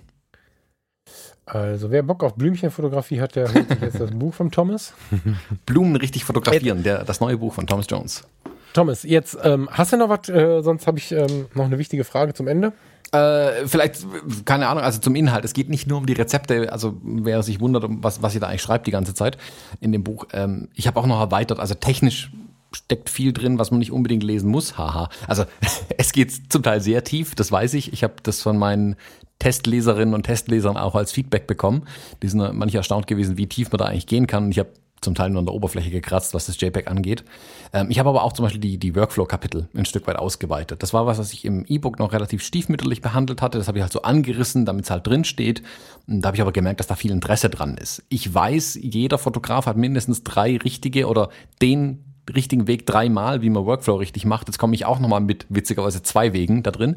Ähm, aber ich fand es einfach wichtig, den Leuten auch hier wieder einen, einen Anfangspunkt zu bieten. Ich sage nicht, dass es der richtige Weg ist, Workflow zu machen und Organisation von Daten, aber jemand, der neu einsteigt, der hat hier vielleicht eine Chance, mal zu gucken, wie ich's mache und er kann dann sein eigenes Ding draus entwickeln. Also ich habe das versucht, ähnlich wie ein Rezept ein Stück weit aufzubauen, dass man einfach sehen kann, aha, guck mal, so macht der es, ich will aber lieber Gurken haben. So ähm, kann man also mhm. machen. Mm, das ist zum Beispiel auch noch mit reingekommen. Da bin ich lang drüber gesessen. Das Kapitel habe ich komplett zweimal geschrieben tatsächlich. Das habe ich fertig gehabt, wollte es schon abgeben, habe dann gesagt, nee, das muss ich nochmal machen, das gefällt mir nicht. Dann habe ich wirklich auf Datei neu gedrückt und das Workflow-Kapitel komplett neu geschrieben, weil ich nicht zufrieden war mit dem, wie es war, weil vorher war es zu sehr, das muss so gemacht werden und das wollte ich ja nicht. Ich wollte, das sind Möglichkeiten, es zu tun und das ist ein beispielhafter Weg. So musste es mhm. werden irgendwie. Ja, das sagte ich ja anfangs schon. Ich finde den, den, den, den Weg, den du gewählt hast, aber ganz gut. Also ich als nicht so tieftechnischer Typ habe aber trotzdem Interesse dran, weil du es halt gut aufbereitet hast, muss man mal sagen. Das kannst du dir jetzt nicht selber erzählen, das kann ich dir erzählen. Deswegen, also man muss da keine Angst vor zu viel Technik haben, aber auch nicht vor zu wenig. Das ist ganz interessant, dass du diesen Spagat hinbekommen hast. Auch da habe ich am Anfang gedacht, na, der Spagat wird spannend, aber das hat funktioniert. Ähm, was ich... Aua. Was ist passiert? Es wäre schön, wenn du das rausschneidest, sonst lachen alle oder lass es drin, wenn du das möchtest. Mir ist gerade eine Flasche auf den Fuß gefallen, ich mir Zeh gebrochen, glaube ich. ah, mir ist schlecht. Kennst du dieses Video, wo diese, wo dieser Zaubertyp zeigt, wie toll man auf Plastikbechern rumhämmert, wo ein Nagel drunter ist und es passiert nichts er hat den Nagel im, im, in der Hand steckt? Ja, ja. So fühle ich mich jetzt. ja, das ist ein deutliches also, Zeichen, dass wir mit der Aufnahme ja, ich, zum Ende kommen müssen. Du musst jetzt genau, ich hab, Notaufnahme. Ich habe ich, ja, nee, vielleicht gleich. Äh, wichtige Frage vorab. Ähm, wo gibt's das? Was kostet das? Ja, das Buch gibt's im Handel, im ganz normalen Buchhandel eures Vertrauens. Ich würde mich freuen, wenn ihr es in der Buchhandlung um die Ecke bei euch kauft. Ähm, tut den Buchhändlern was Gutes, kauft mal wieder Bücher. Wenn sie es nicht da haben, sagt ihnen, sie sollen es gefälligst bestellen. Das ist wichtig. äh, ja. Sollen gleich 200 Stück bestellen. Ähm, dann freue Ganz Deutschland redet über dieses Buch ja. und sie haben dieses Buch nicht ja. da. Was, was fällt Ihnen ein? Leben Sie ja. hinter dem Mond? Ähm, nee, also es gibt in jeder Buchhandlung ganz klar, ist im Bildner Verlag erschienen. Es gibt es also auch auf der Bildner äh, Website, bildner-verlag.de. Dort gibt es das Ganze auch als E-Book, wer wem sowas lieber ist. Es gibt es auch als Kombi-Paket, also gedrucktes Buch und als E-Book. Tipp, Tipp, Tipp, dann kann man die Rezepte auch wunderbar in Urlaub mitnehmen, ohne das Buch mitzuschleppen, wenn man es als E-Book hat. Das kann man sich nicht als ähm, PDF dann ja aufs Telefon, aufs Tablet, aufs Laptop, sonst wo hinlegen und hat dann die Rezepte immer noch greifbar. Ähm, und natürlich auch bei Amazon und sonst wo. Kostet 30 Euro äh, und ist eine gute Investition. So. Wird ihr Leben nachhaltig verbessern. Wenn der Thomas anfängt, den, äh, den, den, den sein Gegenüber zu, zu siezen, da muss man aufpassen. Ja. Ja, äh, was, was ich jetzt geil finden würde, ich habe davon, äh, also äh, mich müsst ihr da jetzt nicht irgendwie markieren, aber markiert doch den Thomas mal auf euren Stories, wo ihr das Buch in der Hand habt, wo ihr das Buch irgendwo im Buchhandel findet. Ich ähm, weiß, dass das immer wieder ein Mega-Effekt ist. Also viele von euch machen ja schon mal einen Screenshot oder ein Foto von dem Handy, wenn es irgendwo auf dem Schoß äh, am Ende der Welt spielt, während die Fotologen laufen oder so.